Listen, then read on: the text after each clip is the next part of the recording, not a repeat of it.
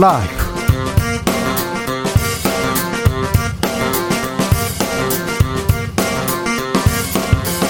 2021년 11월 30일 화요일입니다. 안녕하십니까, 주진우입니다. 윤석열 선대위의 이준석 대표 패싱 논란, 파장 일파만파 커지고 있습니다. 여기까지라고 글을 올린 이준석 대표가 오늘은 휴대전화를 끄고 돌연 잠적했습니다. 오늘 주진우 라이브에 출연하기로 돼 있었는데 전화를 받지 않습니다. 홍준표 의원은 윤석열 후보가 파리 때 포위됐다, 당대표 겉돌기 하면 대선 망친다고 경고했습니다. 이준석 대표의 측근에게 이준석 대표의 속내는 뭔지 들어보겠습니다. 민주당은 새 인물 영입에 속도를 내고 있습니다. 1호 외부 영입 인사는 여성, 육사 출신, 30대 워킹맘, 우주 전문가 조동연 교수입니다. 이재명 후보는 젊은 미래로 앞장서서 지휘해줄 인물이라고 밝혔습니다. 새로운 인물을 영입하기 위해서 총력전 벌이고 있는데요. 최가박당에서 짚어보겠습니다. 코로나 새 변이 오미크론 확산세가 거침없습니다. 그런데 오미크론 변이가 세계적으로 확산된 건 백신 불평등, 백신 양극화를 방치했기 때문이라는 지적 나오고 있습니다. 고소득 국가에서는 60% 이상이 백신 접종 완료했는데요. 아프리카 지역은 아직 7%대를 겨우 넘어섰습니다. 세계가 코로나 대유행에서 함께 벗어나기 위한 해법은 무엇인지 이재갑 교수, 김은지 기자와 고민해봅니다. 나비처럼 날아 벌처럼 쏜다. 여기는 주진우 라이브입니다.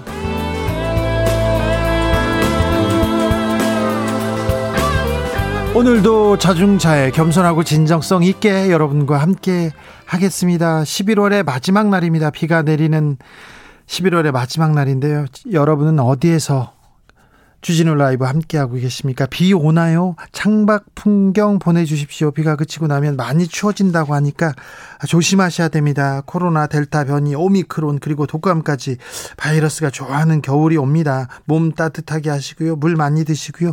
마스크 잘 쓰셔야 됩니다. 면역에도 각별히 신경 써주시기 바랍니다. 함께하고 계시다면 응답해 주십시오. 샵 9730, 짧은 문자 50원, 긴 문자 100원입니다. 콩으로 보내시면 무료입니다. 그럼 주진우 라이브 시작하겠습니다.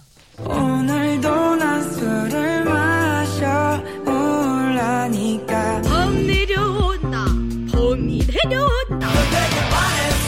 주진우 라이브 송년 특집 공개방송 라이브, 리브, 러브의 화려한 라인업을 공개합니다. 마감 임박. 지금 바로 주진우 라이브 홈페이지로 찾아와 주세요.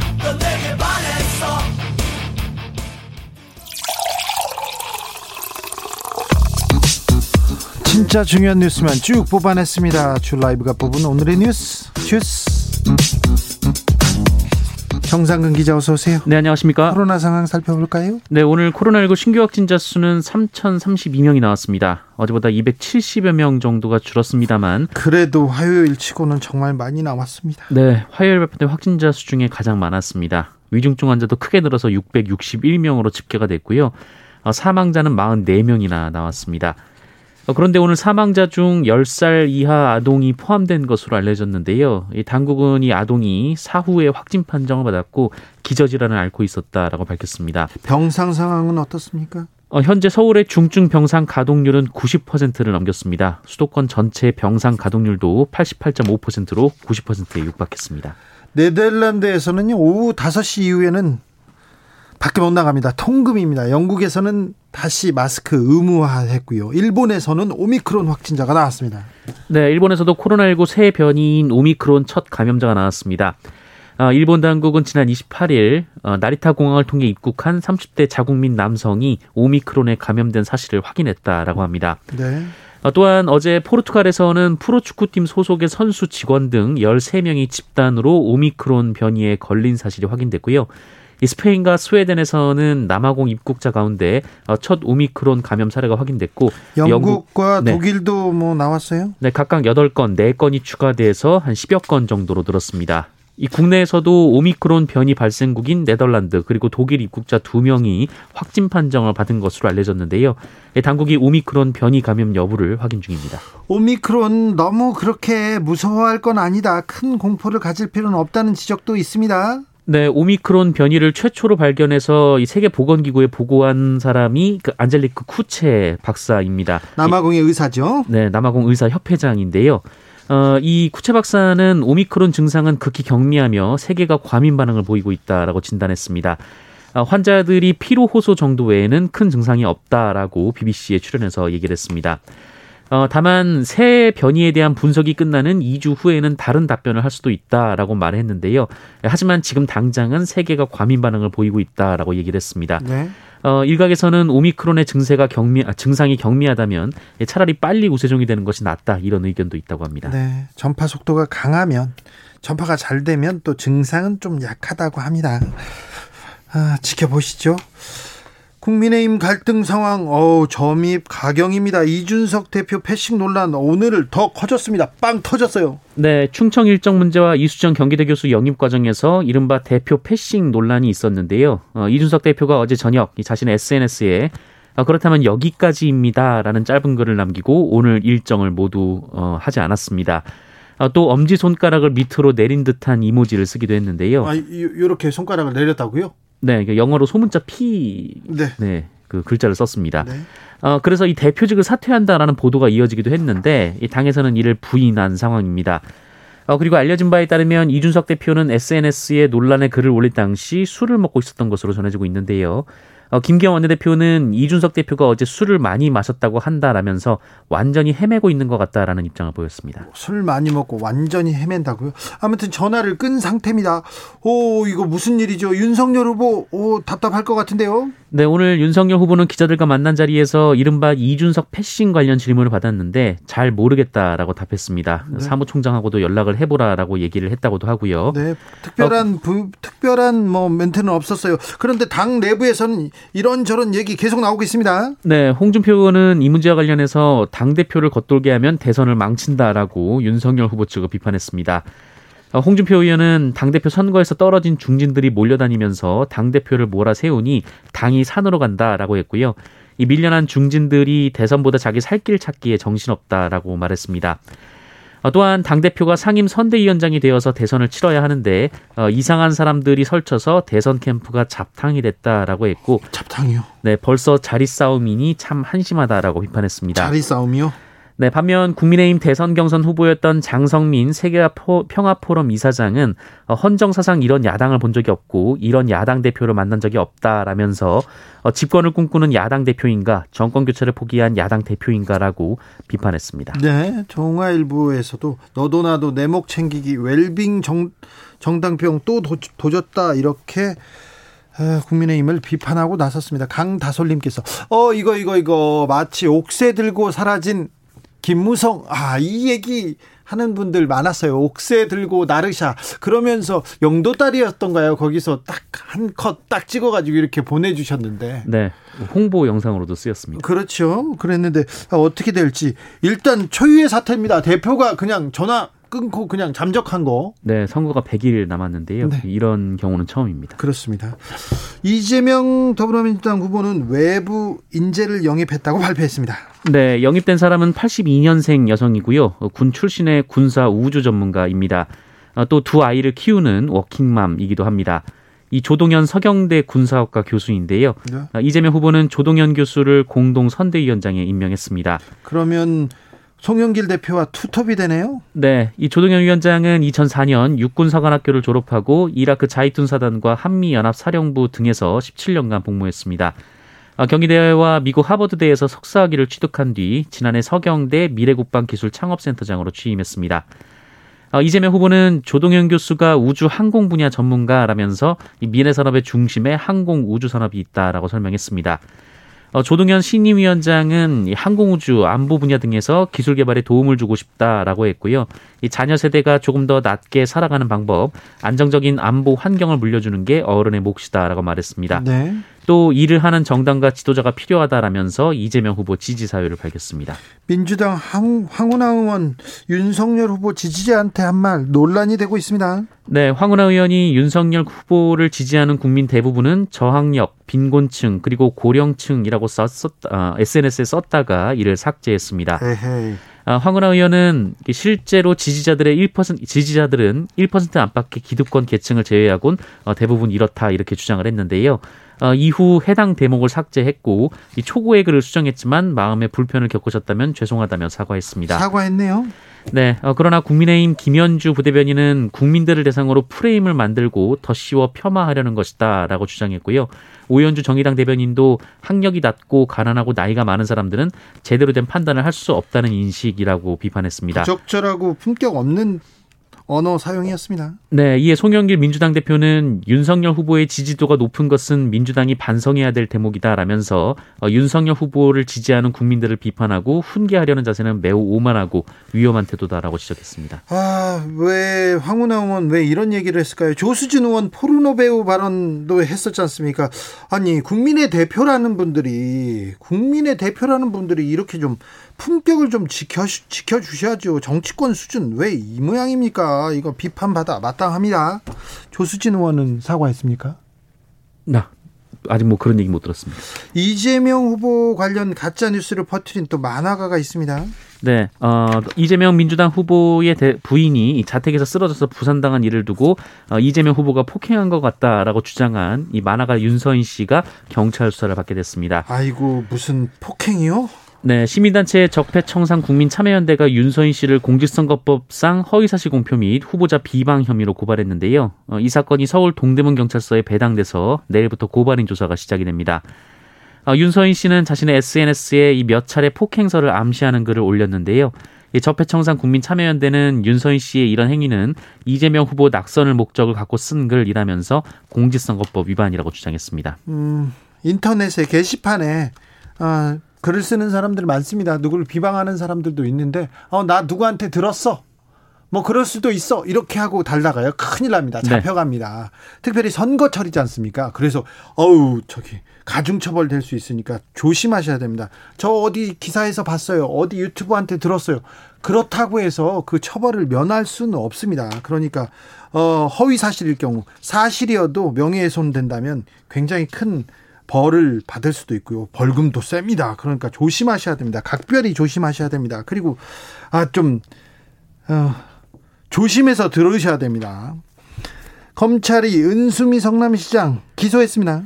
네, 검찰이 은수미 시장을 불구속 상태로 재판에 넘겼습니다. 적용 죄목은 뇌물공여 및 수수, 직권남용 권리행사방해, 청탁금지법 위반 혐의입니다. 혐의 이름은 무시무시한데요? 네, 검찰은 은수미 시장이 측근인 전 정책보좌관 박모 씨와 공모해서 2018년 10월 이 당시 자신의 정치자금법 위반 혐의를 수사하던 이 성남중원경찰서 소속 경찰관 A 씨에게 수사 기밀을 받는 대가로 부정한 청탁을 들어줬다 이렇게 주장했습니다. 네. 현재 이 정책보좌관 박모 씨, 경찰관 A 씨는 모두 구속된 상태입니다. 구속됐어요? 이 사건으로? 네, A 씨는 성남시가 추진하던 4억 5천만 원 상당의 터널 가로등 교체 사업을 특정 업체가 맡게 해달라라고 해서 이 계약을 성사시켰다라고 보고 있고요. 경찰이요? 네, 이 업체 측으로부터 7,500만 원을 대가로 받은 것으로 전해졌습니다. 또 이 지인의 성남시 6급 팀장 보직을 요구해서 이 조치를 받은 것으로 검찰은 주장했습니다. 또 이 A씨 상관이던 이 또 다른 경찰관 B씨의 인사청탁 관련 혐의도 있고요. 이 건축업자 박모 씨로부터 은수미 시장이 460만 원 상당의 현금과 와인 등을 받은 혐의도 받고 있습니다. 은수미 시장은 뭐라고 합니까? 은수미 시장은 정치자금법 위반 사건은 경찰이 2018년 10월 23일 이미 기소 의견으로 검찰에 송치했다라면서 이 수사 기밀을 제공받았다고 하는 그 시점은 이미 경찰이 기소를 결정한 시점이다라고 반박했습니다. 또 재판을 통해서 검찰의 정치적이고 무리한 기소 결정에 대한 잘잘못을 가리고 결백함을 명명백백하게 밝히겠다라고 밝혔습니다. 무리한 기소라고 은수미 시장은 주장하고 있습니다. 과외 선생님이 있었는데요. 아이를 학대했어요? 네, YTN은 오늘 과외 선생님에게 상습 폭행을 당한 7살 아이가 뇌진탕 증세와 불안장애를 앓고 있다라고 보도했습니다.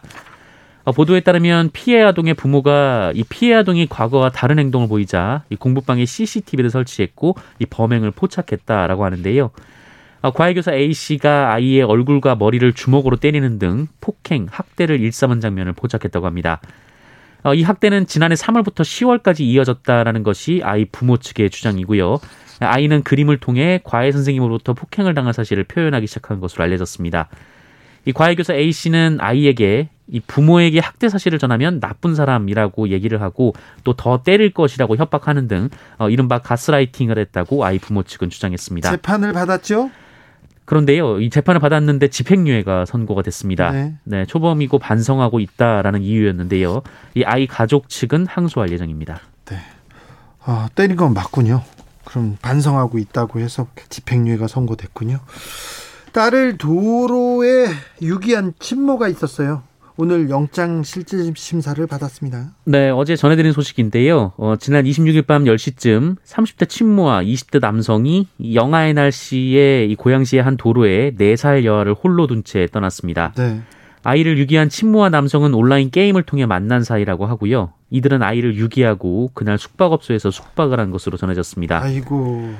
이후 친모와 이 남성에 대한 구속영장이 청구됐고요. 오늘 영장실질심사가 열렸는데요.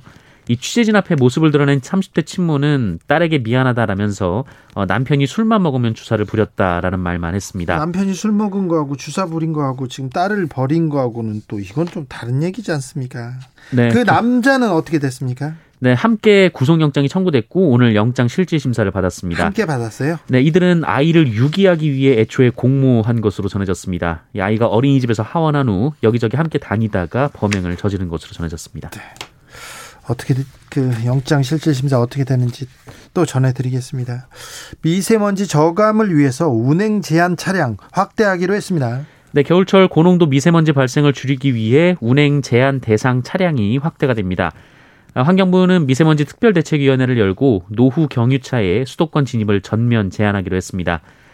이에 따라 경유차 중에서 매연 저감장치 등 저공해 장치가 없는 이 배출가스 5등급 차량은 다음 달 1일부터 넉 달 동안 평일 아침 6시부터 밤 9시까지 수도권에서 운행할 수 없습니다. 지난 2차 계절관리제 때보다 이 매연 저감장치 신청 차량과 저공해 장치가 아예 없는 차량까지 단속 대상에 확대 포함됐습니다. 이 단속 대상 차량은 전국에 136만여 대 정도로 추산이 되고 있습니다.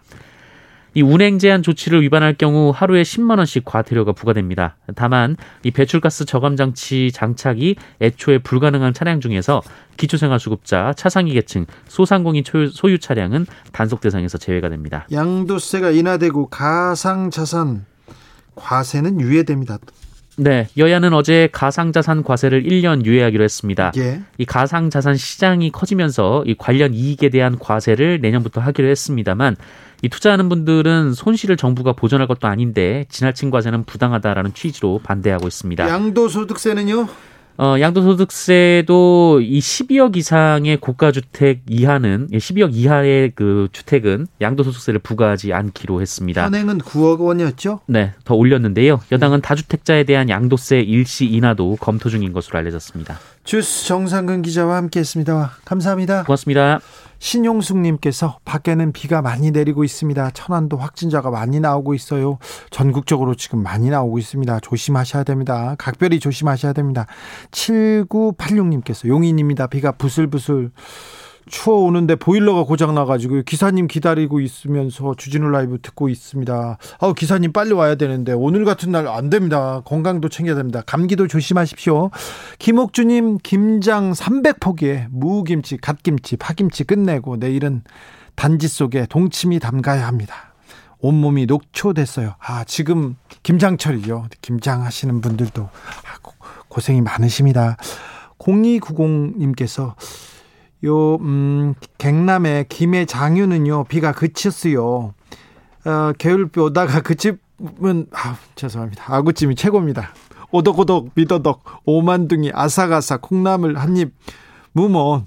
삼성 부회장 재용이도 니랑니랑 갑장이어서요. 네, 안 부러워요? 네, 얘기합니다. 네, 참, 사투리는 너무 어렵군요. 네, 아무튼 맛있다고 합니다. 네, 잘 드세요. 교통정보센터 다녀오겠습니다. 공인혜 씨.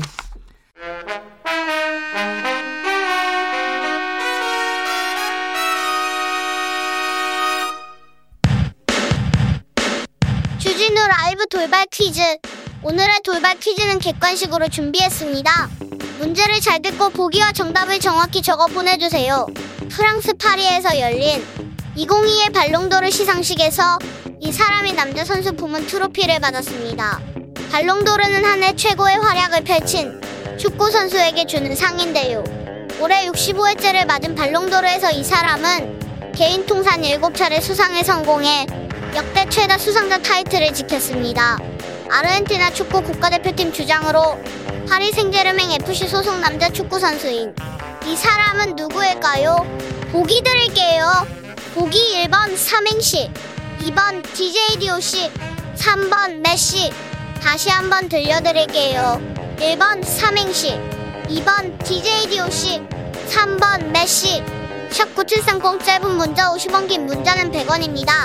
지금부터 정답 보내주시는 분들 중 추첨을 통해 햄버거 쿠폰 드리겠습니다. 주진우 라이브 돌발 퀴즈, 내일 또 만나요.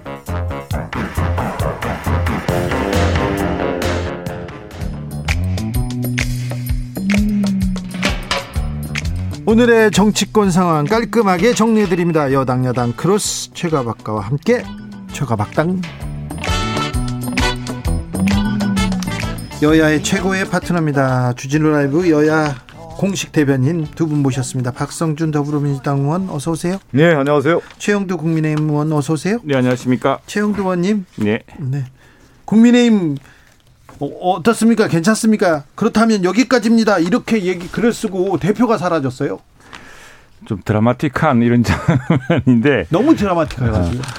그런데 이제 제가 보니까 그것은 뭐 당사자 간에 이런 것보다는 워낙 이걸로 가지고 뭐 여러 군데에 언론에서라든가 또 당 한팍에서 네. 구구한 억측이 있고 해서 그런 것들이 좀 필요했을 수가 있고요. 아니 억지가 아니라 지금 주진우 라이브에 오늘도 나오시기로 출연 약속을 해놨는데 전화 끊고 사라졌어요. 원래 저도 오늘 저녁 먹기로 했는데 네. 제 약속이 취소 연기되었습니다. 전화도 안 받죠. 예.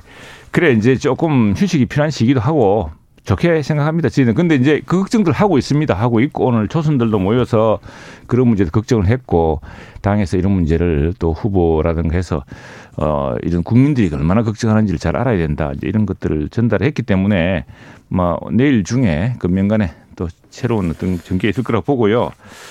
그 내막은 그렇다면 내막은 이제 이게 언론에서 이제 자꾸 이렇게 확대되고 하니까 좀 당혹스러운 대목이 있는데 오늘 서일준 비서실장이 일을 임명받고 처음으로 일을 시작한 날이어서 예. 초선이니까 우리 초선 모임에 와서 이제 이렇게 인사말을 했습니다. 인사말을 했는데 자기도 가보니까 지금 캠프 때 사람들은 윤석열 후보는 윤석열의 국민의힘이 아니라 국민의힘의 윤석열이다라고 네. 얘기했고 당 중심이다 했기 때문에 캠프 때 그 진영들을 거의 다 지금 배제시켰답니다. 그래서 일정 조율하는 과정에서도 이 컨펌이 늦어져, 이게 확정이 늦어져 가지고 대표한테 전달하는 데는 사이에 이게 뭐 언론에 나고 해서 이런 사단이 있었다는 건데 그 조금 이게 뭐냐면 따지고 보면은 지금 이재명 후보의 경우 뭐 남의 당 이야기입니다만 캠프 구성되는데 한 달이 걸렸습니다. 그랬죠? 예. 선대본이 구성되는데 우리는 이제 된 뒤에 20일 만에 지금의 진용을 갖추고 가고 있는 거거든요. 그 과정에서 이게 이제 좀 조율 과정, 튜닝 과정이라고 봐야죠. 네. 제가 읽기에는 뭐 당 중심이라고 얘기했는데 이미 이준석 대표를 이제 배제하기 위한 움직임들이 그동안에 와 있었고 쌓여 왔던 거죠. 실리가 계속. 제가 한번 예를 들어볼게요. 이번에 이제 그 예전에도 지금 이제 충청 일정에 이준석 당 대표를 넣었는데 사전 협의 없이 넣었다는 거 아니겠어요? 그리고 그 전에 보니까 김병준 상임선대위원장 기자회견도 몰랐던 거고요. 이준석 대표는 국민의힘 청년위원회 출범도 몰랐고. 또 이수정 교수의 공동선대위원장 임명도 당대표가 사전에 몰랐다는 겁니다. 당 중심이 아니라 이준석 대표가 그만큼 서운하다는 생각이 들 것 같고 전체적인 흐름은 이런 것 같아요. 그러니까 윤석열 후보가 중심이 돼서 당의 이제 후보가 됐는데 전체 그림을 볼 때는 이렇게 전략을 세운 거 아닌가 저는 좀 이렇게 읽혀지던데 하나가 뭐냐면 김병준, 김종인, 김한길 이 세 분을 모셔서 분할 통치를 해야 한다. 그러니까 김종인 위원장이 필요한데 실질적으로 김종인 위원장을 견제할 수 있는 분할 통치 형식으로 이제 하나 했던 것 같고 그러면서 후보 중심의 일을 위해서는 이준석 당대표에 대한 부분을 좀 배제시킨 것이 아니냐 이렇게 읽혀지는 것 같고요. 또 하나가 이제 그 사람의 모습 중에 하나가 어떤 게 있냐면 이성과 감성의 영역이 있는데 중간에 감정의 영역이 있어요. 그 감정은 뭐냐면 인정을 해야 되는 겁니다. 그래야 그 감정이 상하지가 않는 건데 윤석열 후보가 지금 이준석 대표를 그동안에 대한 모습을 보면 이준석 대표는 감정이 상한 거예요. 당대표로서 인정을 못 받고 있다라고 하는 무시에 대한 그 부분이 매우 컸기 때문에 당대표 입에서 이준석 패싱이라는 얘기가 나온 거죠. 그러니까 뭐냐면 우리가 당대 이준석 패싱이라는 말이 조금만 더 얘기 들어보세요. 이제 우리가 가장 중요한 것은 뭐냐면 서로에 대한 상대 인정, 파트너십이거든요. 후보와 당대표가 파트너십이 돼야 되는 건데 윤석열 후보는 지금 그동안의 과정에서 이준석 대표를 철저하게 배제했단 말이에요. 무시했단 말이에요. 그것을 이준석 대표는 감정이 상한 거예요. 당대표의 존재 가치에 대한 부분을 상실했기 때문에 이러한 것까지, 이런 행동까지 나오게 되는 겁니다. 왜 그렇다면 여기까지 이런 말을 왜 썼겠습니까? 최영두 의원님? 네, 우리 희망 섞인 또는 그렇게 되었으면 좋겠다는 그런 민주당의 바람 같은데. 아니, 그렇진 않고요. 제가 며칠 전에 이제 우리가 이준석 대표 체제 들어서서 우리 정당 사상 대학생 지부를 만들고 있습니다. 각 대학생. 그래서 저도 저희 지역 경남대학교에서도 지금 대학생 지부를 만들려고 하고 있는데, 이제 서울 시내 몇 개 대학에서 대학생 지부를 만들었습니다. 그 대학생 지부를 만들어서 첫 행사에 이준석 대표하고 윤석열 후보가 나란히 갔습니다. 나란히 가서 서로 그 대학생들, 그 서울 시내 대학생들, 이제 저 국민의힘 대학생 지부에 처음 소속된 분들한테 굉장히 정말 유럽에 우리가 부러워하던 그런 정치 정당에서 볼 수 있는, 유럽에서는 대학생부터 해가지고 총리 나오고 그러지 않습니까? 30대, 40대에 그런 풍경을 방불케 하는 참 그런 장면도 있었고, 지금 윤석열 후보도 그렇고 윤석 대표도 그렇고 이준석 대표 없이는 우리 대선에서 이기기 힘듭니다. 그런 인식은 누구나 확실히 가고 있는 것이고요. 이준석 대표로 시작된 새로운 바람, 또 윤석열 후보로 정점을 찍은 이런 정권 교체에 대한 강렬한 어떤 희망, 그 가능성, 이런 것들이 합체되어 있기 때문에 그건 분리될 수가 없는 것이고요. 다만 이제 모든 일이 악마는 디테일이 있다고, 세부 내용이 있다고 하다 보면 이제 조금 서로 언짢을 수도 있을 텐데, 그런 문제에서는 아마 내일 중에 풀립니까? 내일 중에는 나타납니까? 내일 안 나오면 다시 나올게.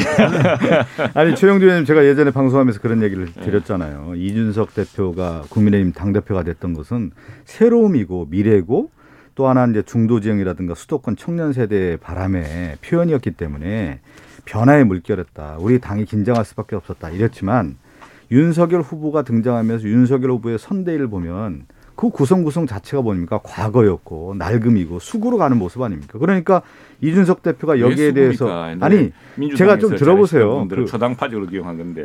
그러다 보니까 낡음과 과거와 수구의 모습을 하니까 이준석 대표가 그것을 사실에서는 안 되겠다라고 하는 생각을 표현하지 않았겠습니까? 3.1. 예, 그러면 그런 가운데 이런 갈등이 있는 거고요. 저희 당도 지금 보면 조동연 상임선대위원장을 저희가 함께하자고 하는 얘기를 했던 이유 중에 하나가 뭐냐면 39살의 워킹맘이면서 어려운 가정에서 자라면서 육군사관학교를 갔고 끊임없이 공부했고, 그런 가운데 군대 생활을 하는 가운데 자이툰 부대도 가고, 이라크, 그리고 하버드 케니스트도 가고.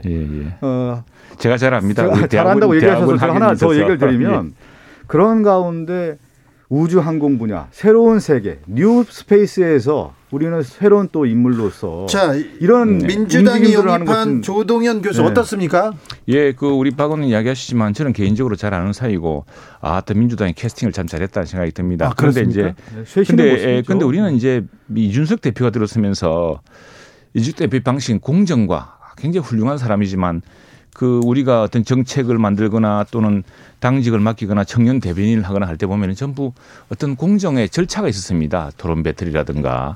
그래서 지난번에 광주에서 19살 우리 고교생을 이제 청년위원장으로 임명했을 때도 아쉽다고 한 것은, 우리의 경우는 부단히 서로 같은 경쟁, 어떤 공모를 통해서 했는데, 그냥 그 자리에서 굉장히 훌륭한 사람이겠지만 임명한 것은 우리가 말하는 공정과 상식과는 다른 것이다라고 이야기를 했죠. 네. 그런데 지금 이준석 대표가 왜 이렇게까지 왔느냐. 지금 선대위 과정을 보면 시민선대위 보다 나은 미래선대위가 아니라, 그 선대위를 보면은 제가 얘기했잖아요. 과거지향적이고 특히 검찰 인사들이 주요 인맥에 돼 있어요. 그러면 국민들이 바라볼 때, 윤석열 후보가 검사 출신인데 선대위는 국민이 배제된 검사 출신의 선대위구나. 아니, 그건 너무 일방적인데 누가 검사 누가 있습니까? 지금 보면 주요 요직의 검찰 출신들이. 아니, 그거야 이제 검증하고 법률 대응은 율사들이 해야죠. 그거에 당연한 것이고. 아니, 지금 대선이라고 하는 결국 과정에서 지금 얘기하잖아요. 수영진 우리가 미래지향적이고 쇄신이고 거기에 맞는 선대위를 뭐. 구성해야 된다는 목소리들이 계속 나오고 있는데. 검사 출신을 중용하면 박성준 의원은 민주당 쪽에서는 응원해야 되는 거 아닙니까? 아니 그러니까 제가 얘기를 하는 거죠. 검사 좋아하는 거 아닌데. 아니 지금 선대위의 구성들을 보면 우리 박 의원님은 딱 이렇게 딱 그냥 프레임 만들어놓고 프레임에다 자꾸 끼우는데 그렇지 않아요. 지금 그 얘기를 아이고. 하고 있잖아요. 뭐냐면 그 지금 선대위를 볼 때 자리 싸움만 한다. 정치라고 하는 영역에서 서로의 어떤 파트너십이 아니라 자리 싸움하고 있고 이념과 가치가 아니라 이익 중심으로 지금 선대위가 구성됐다라고 하는 부분에 대해서 이준석 대표가 경고를 하는 겁니다. 3123님께서 당 내부 세력 간의 줄다리기를 보면 오징어 게임 생각납니다. 이러다가 다 죽어요. 다 죽어 얘기합니다. 윤아래님께서는 이준석 대표 참을 만큼 참았습니다. 중진들이 윤 후보만 감싸고 뭘 하든 덮어놓고 와 하니까 당이 화합 되겠습니까? 얘기합니다. 소주맛 바나나님께서는 문제는 알겠지만 그게 그래도 당대표가 애도 아니고 이건 좀 아니지 않습니까? 맞습니다. 얘기합니다. 예. 조택선님 준석 대표 옥새는 놓고 갔습니까? 이렇게 물어봐요. 예, 이거 아니 그 윤석 대표가 이런 여러 이제 본인도 지난 벌써 6개월 됐죠. 당대표 됐는데 얼마나 고단하게 달려왔습니까. 쉼없이 달려왔고 또 대선 후보가 이제 새로 선정되어서 이걸 하고 있는데 그 과정에 일정상에 조금 이제 마찰이 좀 있었던 것이 때문에 이런 피로현상이 겹친 것 같은데 저희들은 뭐 복귀할 것으로 믿고 있고 또 아마 우리 당에서도 후보 쪽에서도 적절하게 그런 그 혹여라도 그런 오해와 이런 그 저 소홀함이 있었다면은 그걸 다시 한번 가다듬는 그런 기회가 있을 겁니다. 최영대 의원님, 윤 핵관은 누군가요? 모르겠습니다, 저는. 모릅니까? 예, 예. 나는 근데 그건 참 이상해. 그걸 이야기할 수 있는 사람이 과연 누가 있을까 싶은데. 아니, 근데 이준석 대표 쪽에서 윤석열 후보 주변 몇 사람이 공격한다, 음해한다 그 얘기를 계속 며칠째 하고 있었어요. 그치, 그게 답답한 노릇인데 항상 제가 예전에 그 정부에서 일을 해보고 국회에서 일을 해보면은 책임 있는 사람끼리 최고 고위 인사끼리는 서로 안 만납니다. 그래서 주로 언론 보고 서로 화가 나가지고 언론 보고 화가 나서 아니 이 사람이 나한테 이렇게 이야기한단 말이지. 그러니까 직접 전화를 해서 그렇게 하지 않았다는 건 말보다는 언론에 난 걸 더 믿어요, 사람들이. 네. 예, 언론 틀림없이 이런 이야기를 했기 때문에 난 것이다. 그러니까 이런 거잖아요. 경향이 있는데. 이준석 대표가 그냥 그걸 느낀 것이 아니라 기존에 몇 가지의 시그널들이 계속 있었던 거 아니겠습니까?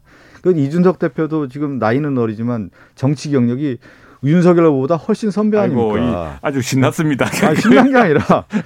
민주당은 신났죠. 아니 우리 저는 그 얘기를 하는 거예요. 윤석열 후보가 정치 초보 아닙니까? 그러면 겸손한 자세로 와서 안정화할 수 있는 모습을 가져야 되는 것이지 지금 봤을 때 당 후보가 되자마자 내가 이것을 다 장악해서 가겠다라고 하는 것이 몇몇 사람을 통해서 실질적인 어떤 지배구조를 만들려고 했던 것인데 그것이 제가 앞서 설명한 것처럼 분할 통치하려고 하다가 당대표 배제하려고 하다 이런 분할 것들이 통치입니까? 아니죠. 그렇게 가려고 했던 것들이 제가 볼 때 그렇게 익혀진다. 야, 우리 박성준 후보 옐로우 카드. 오늘 표정이 너무 밝아요. 아닙니다. 밝은 게 아니고 표정이 너무 좋아요. 제가 그런 게 아니고. 이제 정치라고 하는 것이 사실과 다른 이야기를 자꾸. 사실과 다른 게 아니라 거기에서 김종인 위원장도 있고 거기서 그렇게 된 거고. 자, 지금 보십시오. 김병준 위원장이나 또 김종인 전 비대위원장이나 김한길 위원장 한 이분들은 우리가 초당파적으로 이분들은 정말 이전에 노무현 정부, 김대중 정부 이런 시절에 뛰어난 정책적인 그 기획을 했던 분이었기 때문에 오히려 그런 것을 높이 사는 것이지 이분이 수구기 때문에 보수기 때문에 이렇게 영입하는 게 아니거든요. 자, 윤석열 후보가 내일 사무총장한테 알아보라고 하고 기자들 질문에도 저는 잘 모르겠습니다. 이렇게 얘기하는데 이 대응은 적절한 겁니까? 그것도 어디 현장이 아닐지 모르겠는데 사무총장이 아무튼 이 문제를 좀 핵심적으로 풀어야지요. 사무총장이 집에 막 찾아가고 막 그래야 되는 거 아닙니까 오히려? 그 예고하면은 집에 안 계실 수 있으니까 진행 갈지 압니까? 그건 보통 어떤 일을 할 때는 물밑 접촉도를 하죠. 사실 그 물밑 접촉도를 해서 아마 그 문제를 이제 풀려고 하는 건데, 근데 결국엔 누가 풀어야 되는 거냐면 당사자가 푸는 거예요. 그것이 정치적 리더십이고 그걸 해야 되는 건데. 그러니까 두고 오시자니까요. 그거는 잘 됩니까? 예. 잘 된다고 뭐 그러지만 사실은 감정의 앙금이라는 게 분명히 있는 것이죠. 그리고 뭐 그런 걸 가지고서 또 한번 시스템이 또 튜닝이 되고 오케스트레이트 되고. 대통령 후보하고 당 대표하고 지금 정면 충돌하는 건 굉장히 심각한. 아니 자꾸 왜 자꾸 자꾸 이렇게 올라갑니까? 그러면 뭐가 엑셀이. 측면 충돌이라고 할까요? 아니면 이제 정면 충돌이죠. 근데 그렇게 보기보다는 아무튼 이 한번 재정비를 하고 이 문제 서로 위상을 이렇게 조율하는 과정이라고 봐요. 옛날에 저 기억나세요? 그 YS 김영삼 전 대통령이 모든 당무를 건부하고 거제도로 내려가지 않습니까? 거제도 아니고 저 무악산 마산으로 왔는데요. 그건 달라요. 그거는 아니 제가 무슨 얘기냐면 합의서 파문이 나가지고 담당 합당에 대한 근본적인 문제이기 때문에 제가 본질은 이거예요. 자기가 관련된 부분에 대한 정책 시위라는 게 있잖아요. 정책 레토릭이라고 하는 부분이 누군가는 다 하게 돼 있는 거거든요. 그랬을 때 이준석 대표는 모든 전화를 끊었다라는 건 뭐냐면 나 지금 이 상태가 도저히 받아들일 수 없는 상태다라고 하는 것을 지금 정치적 레토릭으로 하는 겁니다. 그렇죠. 네. 그래서 그게 정면 충돌로 해석되는 거고요. 그런데 그게 정면 충돌은 이해관계의 상충이니까 서로 죽고 살기로 뭘 싸워야 되는데 사실은 이준석 대표도 그렇고 윤석열 후보도 그렇고 어떤 공동 운명체입니다. 여기 윤석열 후보가 정권 교체에 성공해서 성공한 대통령이 되지 않는다면 현재 당대표인 이준석 후보의 미래도 어두워집니다. 또 윤석열 후보도 이준석 대표라는 우리 당을 새롭게 젊게 재탄생시킨 이 후보를 대표로서 우리 당에서 딱 굳건한 지위로서 동맹군으로 같이 가지 않으면은 굉장히 선거가 앞이 험난합니다. 그렇죠. 근데 그래서 그런 것들이 결코 치명적이거나 결코 악화되지 않을 것이라고 최근에 하나만 물어볼게요. 그런데 여기서 봉합해 손잡고 다시 가는데 또 가다가 싸우는 것보다는 여기서 왜 같이 가야지 같이 가고 이른바 그 뭐 윤핵관인지 뭔지 모르겠지만은 그런 입조심 이 말이라는 게요 참 아다르고 어다르기 때문에 서운하게 하면 안 되거든요. 그리고 지금 마음이 진짜 상했어요. 우리 그런 말이 아니었습니까? 마음이 상했죠. 제가 아까 얘기했잖아요. 인간의 동물 중에 이성과 감성을 뛰어넘는 감정의 영역이 아다르고 어다르다. 감정이 상했다니까요. 모든 악마는 그 세부 내용에 있다. 세부에 하다 보니까 큰 틀은 안 그런데 작은 일 하나로 정말 큰 그런 사안들이 있을 수 있기 때문에 그런 일을 막아야죠. 조현수님께서 당대표가 실종됐습니다. 실종됐는데 농담이 나오나요? 얘기하고요. 속이 다 나간 겁니다. 0019님께서는 당대표인 이준석 청년의 마음을 헤아리지 못하고 무슨 청년과 소통을 논하는지 참으로 답답합니다. 얘기합니다. 그래서 제가 오늘 그랬습니다. 자, 우리 초선들은 전부 하방해서 이제 전부 지역으로 또는 그 현장으로 가서 정책을 연구하고 소통하고 또 청소차 있죠. 청소차. 네. 왜 GPS 따라가지고 청년과 소통하는 이준석 대표 하겠다는 거 빨리 가동시키자. 우리 지역마다 같이 돌자. 지금 이런 이야기 하고 있습니다. 제가 예전에 우리 이 방송하면서 그런 얘기를 했던 기억이 나요. 보통 우리나라 한국 정치사에서 대선 후보와 당대표의 관리가 어떤 형이었냐면 후보는 스타형이었단 말이죠. 능력과 자기 실력을 가지고 국민의 이목을 잡는 스타형이었다고 하면 대부분 그 당시 당대표는 관리형으로서 이제 파트너십을 발휘했는데 후보와 지금 당대표가 모두 다 스타형이에요. 그러다 보니까 금상첨화가 될 수도 있죠. 그러니까. 그렇지가 않죠. 부딪히고 오는데 지금 제가 이재명 후보와 이제 송영길 대표 체제를 보면은 실제 이제 송영길 대표 체제와 이재명 후보는 서로 이제 파트너십에서 모든 문제가 상의하거든요. 그러면서 하나하나 이제 조율을 하면서 문제를 해결하고 그런 과정에서 지금 이제 연착륙하는 단계에 있는데 그런 면에서 봤을 때는 야당의 후보와 당대표가 상당히 이제 갈등 관계에 있는 건데 이것이 봉합되기는 좀 쉽지 않은 모습이다. 대표 리스크에 대해서는 박성준 의원께서 여러 번 주진우 라이브에서도 지적했습니다. 제가 지적했습니다. 네, 지적했는데 박성준 의원의 바람대로 되는 건지는 모르겠습니다만 아무튼 이미 예측이 좀 됐던 상황이죠. 자, 그런데 최용도 의원님 오늘 내일 하루 이틀에 그냥 해프닝으로 끝난다고요? 아니 그걸 위해서 노력한다. 국민 노력이 있을 것이다. 그래서 알겠습니다. 내가 알기로 그렇다 이런 이야기입니다. 3667님께서 하여간에요. 술 마시고요. 회사 안 나오는 사람들이요. 진짜 싫어요. 이렇게 얘기하십니다. 자, 아무튼 당대표인데 술 먹고 술을 많이 먹고 뭐 누워있다 이런 얘기는 또 왜 하신 건지 모르겠어요. 누가요? 김기현 원내대표의 얘기잖습니까? 술 많이 먹고 지금 헤매는 중이라고. 그렇게 하면 안 되죠.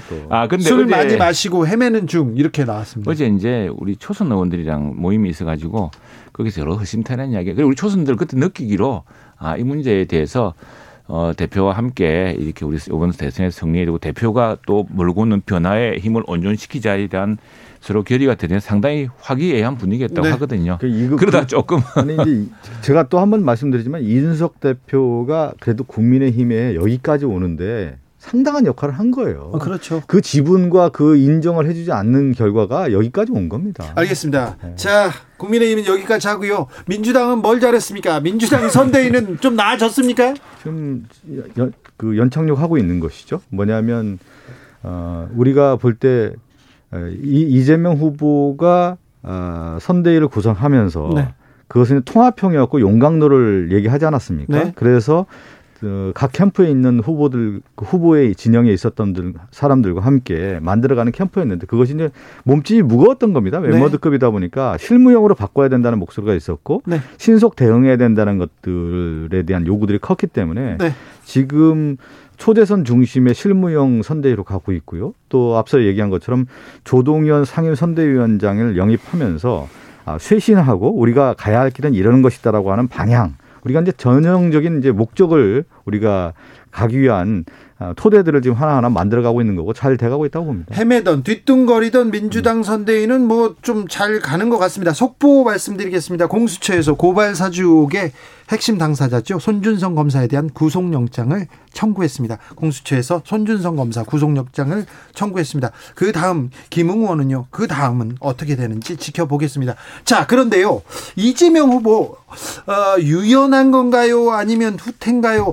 국토보유세도 전국민 재난지원금에 이어서 자 국민들이 원하지 않는다면 나는 물러나겠다 이렇게 또 얘기했습니다. 네, 요걸 얘기하기 전에 이제 크게 제가 선거에서 세 가지를 얘기한 다음에 좀 요거 설명을 좀 드려야 되겠는데. 아 그렇습니까? 선거를 볼 때 큰 흐름에서는 이제 후보의 경쟁력이 있느냐에 대한 부분을 따지지 않습니까? 네. 그리고 두 번째는 구도 싸움이 있단 말이죠. 정권 재창출이냐 정권 교체냐 이런 싸움이 있는 거고 저는 이제 후보 경쟁력 면에서는 우리가 이제 압도적으로 우위에 있다고 보는데. 구도적인 측면에서는 상당히 좀 어려움이 있다. 그런데 이제 마지막 교체론이 없죠. 예, 마지막 이제 하나가 뭐냐면 선거에서 가장 중요한 것이 이슈 대응입니다. 이제 정책에 대한 부분인데 그동안에 이재명 후보가 이제 여러 정책들을 내놓았는데 국토보유세라는 형태가 실질적으로 국민들에게 많은 혜택을 줄 수 있다라고 보는데 지금 여론지형이나 국민들이 바라봤을 때는 아직은 아니다. 그랬을 경우에는 후보가 좀 더 유연하게 생각하고 그 이후에 국민들에게 더 설득하는 거고요. 또 하나가 이제 정치에서 가장 중요한 게 뭐냐면 자기 세력을 확대하고 상대 세력을 약화하는데 제일 중요한 게 뭐냐면 국민적 동의거든요.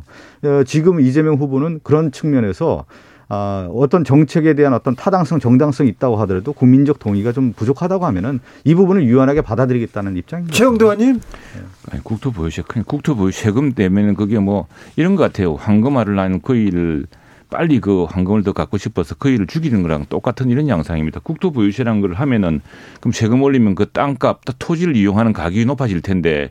그러면 집 공급이라는 이런 문제도 어떻게 되겠습니까? 종합적으로 보지 않고 무조건 국민들을 무슨 봉으로 보고 세금 뜯어서 않습니다. 세금 뜯어서 그리고 편갈라치기 해가지고 말이죠. 이렇게 해서 돈 뜯어서 나눠준다고 하면 로빈후드 행세를 하는데 그게 스스로가 안 된다는 걸 스스로가 이제 깨달은 거죠. 깨달았는데 그런 좋은 세제가 있으면 다 국제적으로 그 좋은 세제에 대한 연구가 있고 우리나라도 웬만큼 다 받아들였습니다. 그래서 종토세도 지금 있는 마당에 재산세에다 종토세도 지금 뭐 98% 국민 안 낸다고 하지만 집 가진 사람 중에 5명 중 1명이 종토세를 내게 돼 있습니다. 크고 작은 간에. 그런데 이제 그런 10명 중에 1명이죠. 10명 중에 1명인데 그런 문제에 대해서 그러면은 종토세가 내서 세금을 내면은 그 집값으로 부담이 되죠. 그러면 전세 사는 사람 더 내야 되고 또 월세 내는 사람 더 내야 되고 이런 구조인데 그것이 청청이 내려와서 파급되는 효과 같은 걸 생각하지 않고 무조건 자기 옳다고 성남에서 그 대장동 초과 이익 왕창 내어서 이렇게 민간업자들한테 제공했던 그런 정도의 경험 가지고서 국가를 운영하겠다는 생각 자체가 최영도 의원님 간단하게 예. 이재명 후보가 지금 로빈훗 작전을 쓰고 있습니까? 통상 이제 그런 의적 작전을 많이 쓰죠. 의적. 그런데 도둑 아니 쪽입니까 그러면? 아니 그런 건 아니죠. 그게 로빈후드라는 것은 그것은 네. 이제 어떤 돈을 거둬서 나눠주겠다. 이제 이런 발상들인데 국토보유세도 그렇고 그럼 한쪽은 굉장히 부당하게 많은 재산을 갖고 있다 생각하는 거예요. 그 기본 발상은 그걸 가져서 아니 그렇지 않고요. 그게 이제 우리나라 우리 하수분이 있으면 얼마나 좋겠습니까? 그런데 그것은 누군가의 땀이고 그것으로 인해서 또 올리면은 그 부담은 누구에게가 전가된다는 사실을 알아야 된다. 간단히 좀 설명드리면 우리나라 이제 부동산의 문제, 이제 부의 집중화에 대한 문제들이 있지 않습니까? 네. 그리고 이제 세제에 대한 부분들이 있는데 이것을 종합적으로 한번 보자는 것이죠. 그랬을 경우에 지금 얘기한 최영두 의원님 종부세가 됐든 재산세가 됐든 여러 가지 이제 세제에 대한 부분들을 전체적으로 한번 큰 그림에서 보자고 하는 것이 제가 볼 때는 이재명 후보의 어떤 큰 그림인 것이고요. 그런데 지금 당장 이제 국토보유세 제한에 대한 부분에 대해서 국민적 동의가 없고 또 오해에 대한 부분이 있기 때문에 그렇다고 하면은 순차적으로 할 수 있는 문제 아니겠느냐라는 생각을 가지고 추후에 일방적 추진이 아니라 이제는 국민들의 눈높이에 맞춰서 정책을 하나하나 되짚어 보면서 가겠다라고 하는 유연한 태도에서의 나온 말씀이라고 좀 보고 있습니다. 자, 5138님께서 이재명은 한다가 아니고 다 포기한다로 바꿔요 얘기하십니다. 아, 네. 9437님께서 자기 자존심만 고집하지 않고 국민의 동의를 얻는 것, 고집을 꺾는 것 쉬워 보여도 매우 어려운 일입니다. 이것은 이재명 후보가 잘하고 있는 거라고 봅니다. 윤석열 후보는 이런 점 배우셔야 합니다. 얘기합니다. 권성동 사무총장이 이준석 대표를 만나러 갔다가 찾아갔는데 만나지 못했습니다. 그래서 만남이 불발돼 가지고요. 권성동 사무총장은 당 대표한테 시간을 더 드려야 되겠다 이렇게 얘기하는데 하룻밤의 꿈으로 끝나지는 않을 것 같습니다. 네, 그럼요. 우리 지속적으로 또 해야죠. 지속적으로요? 예, 그리고 또 다른 노릇이 있을 겁니다. 네. 이준석 대표 저도 잘 알아요. 예전에 방송을 오래 했습니다. 그래서 네. 같이 사석에서도 많이 얘기하는데 뭐 식견과 아주 그 자기 나름대로 어떤 정치 철학도 있지 않습니까? 그런 분들은 이렇게 함부로 또 행동을 하지 않는 거거든요. 그 왜 그러냐면 자기의 행동이 어떤 여파가 나올까, 어떤 사이드 이펙트, 역효과가 있을지도 다 생각을 하는 거기 때문에 단순하게 이렇게 하지는 않았을 것이다라고 봅니다. 네. 할 말이 없으신가요? 네. 지켜보시죠. 지켜볼까요? 뭐, 다 남의 당 이야기에 그렇게. 아니 원래 또 여당 야당 다 얘기하는 거 아니겠습니까? 의원님도 좋아요. 저희 여당 얘기하는 거. 민주당 선대위 꾸릴 때는 그렇게 최주도원께서 저는 남의 당 이야기 별로 안 했습니다. 아니 많이 하셨습니다. 네. 남의 당 얘기 잘 안 했는데. 네. 그냥 자꾸 물어보길래 몇 번. 최영도 의원님, 대장동에서 내일 곽상도 전 의원 구속영장 실질심사가 있습니다. 그리고 고발사주에 대해서 아까 손준성 검사에 대한 구속영장이 청구됐고요.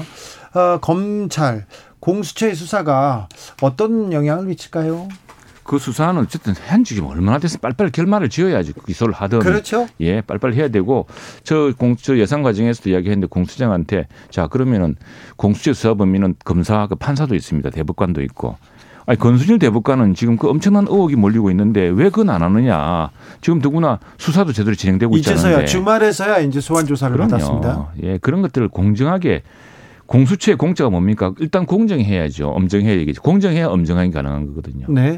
아니 그 지금 곽상도 50억 원 이 관련된 부분은 워낙 파장이 컸고요. 우리가 모든 수사에서 가장 기본은 그거 아닙니까? 돈의 흐름을 보면 되는 거고 돈이 간 사람이 돈의 흐름은 그래 왜 수사를 아니, 안 해가지고 아니 잠깐 지금 얘기하고 있지 않습니까? 돈을 수사를 하고 있지 않습니까? 수사를 이제 시작하는 거죠. 곽상도 정도 아닙니까?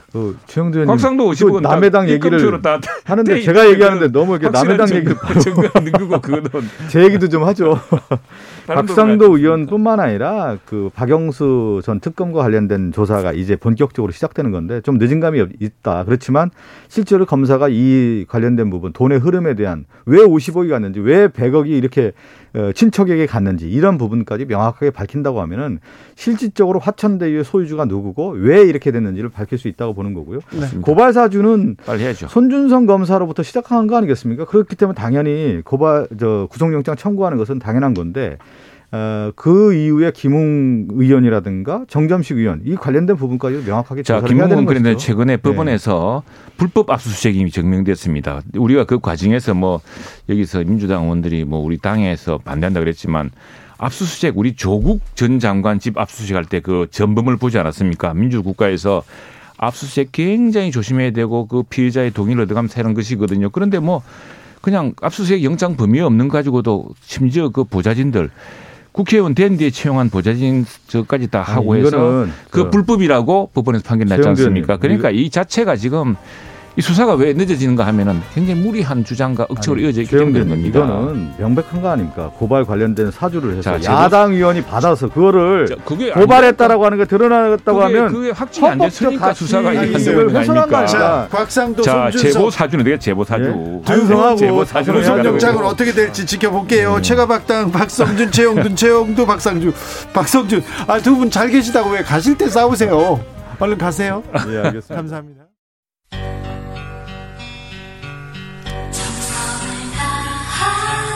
정성을 다하는 국민의 방송 KBS 주진우 라이브, 그냥 그렇다고요.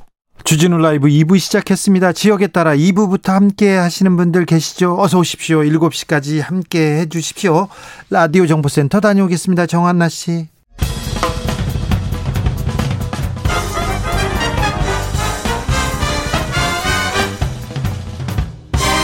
훅 인터뷰. 모두를 위한, 모두를 향한, 모두의 궁금증 훅 인터뷰. 코로나, 우리는 다시 가장 위험한 기로에 서 있습니다. 정부는 특별 방역 대책을 발표했는데요. 특별, 그만큼 상황이 좋지 않은 것 같습니다. 현재 코로나 상황은 어느 정도 심각한지 자세히 좀 알아보겠습니다. 그리고 전 세계적으로 확산되고 있는 새 변이 오미크론에 대해서도 물어보겠습니다. 이재갑 한림대 강남성심병원 감염내과 교수, 안녕하세요. 네, 안녕하세요. 교수님, 현재 상황 어떻습니까?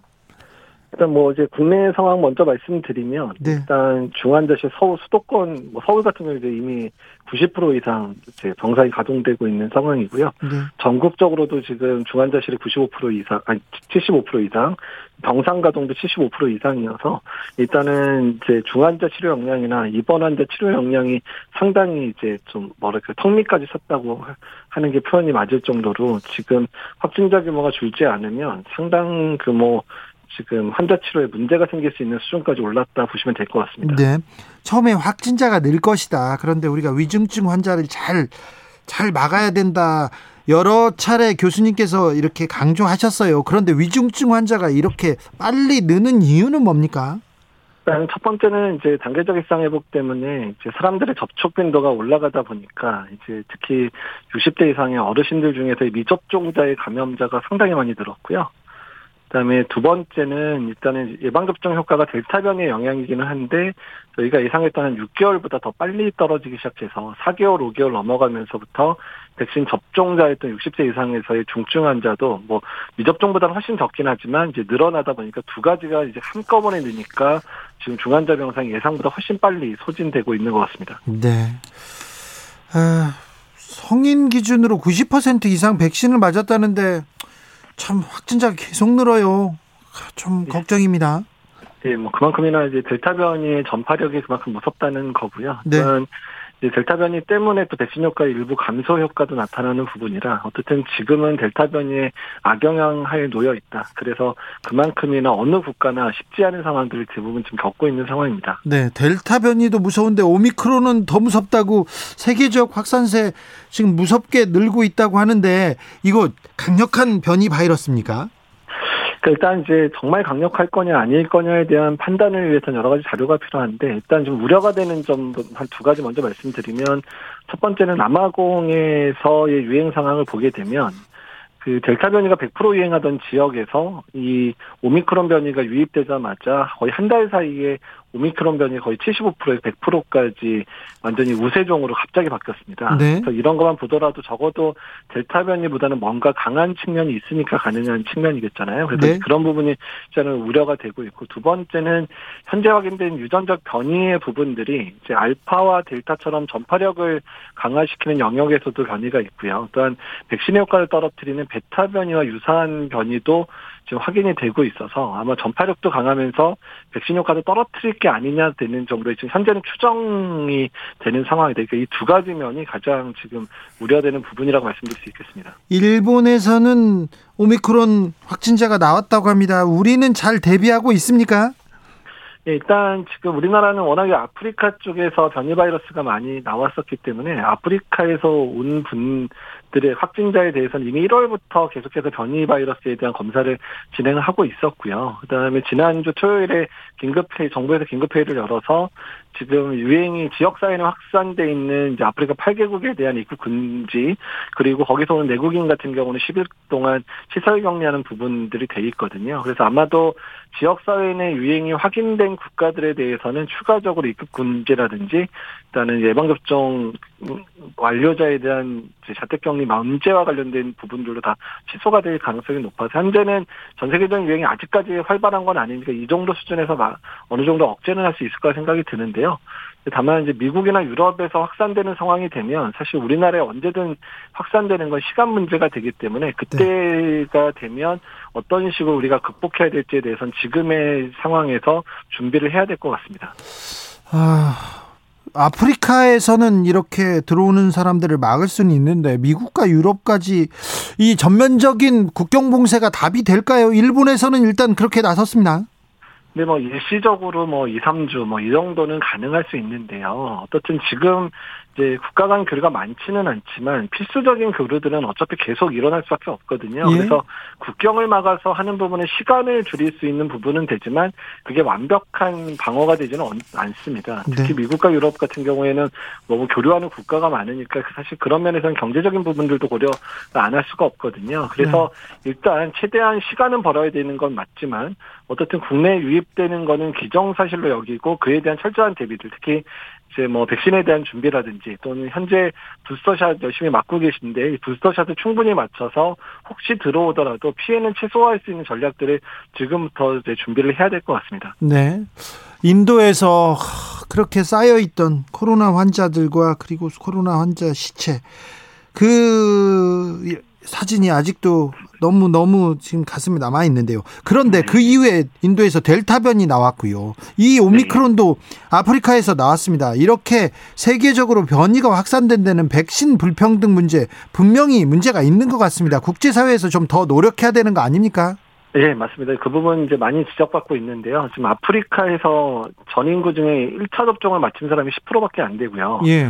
지금 접종 완료가 한 사람들 한 7, 8% 정도밖에 안 되거든요. 근데 선진국은 이미 2차 접종까지 마친 상황에서 또 우리나라도 마찬가지지만 또 유행 상황 때문에 부스터샷까지 지금 접종을 하는 상황이다 보니까 지금 저소득 국가에 대한 백신에 대한 공급 문제도 걸려 있고요. 또한 이제 그런 지역 같은 경우 대부분 콜드체인도 안 돼 있는데 콜드체인의 구축 문제도 걸려 있는 상황이고 또한 아프리카나 이런 지역에서 사실 백신에 대한 혐오가 또 상당히 많습니다. 왜냐하면 서구사회에서 만든 부분이라는 거에 대한 반발감 때문에 백신 접종률도 많이 떨어지는 문제들이 있거든요. 그래서 이런 부분에 있어서 이제 백신 공급을 충분히 하기 위한 여러 가지 노력들이 필요한데 지금 코박스 퍼실리티 통해서 아프리카에 공급돼야 될 물량의 5분의 1도 제대로 공급이 안 됐거든요. 그러니까 어쨌든 이 부분은 전 세계적인 그런 코로나19의 안정을 위해서 전 세계가 똘똘 뭉쳐서 해결해야 될 문제일 것 같습니다. 네, 백신 지적재산권 얼른 풀어서 전 세계에서 백신에 조금 쉽게 다가가도록 해야 될 것 같습니다.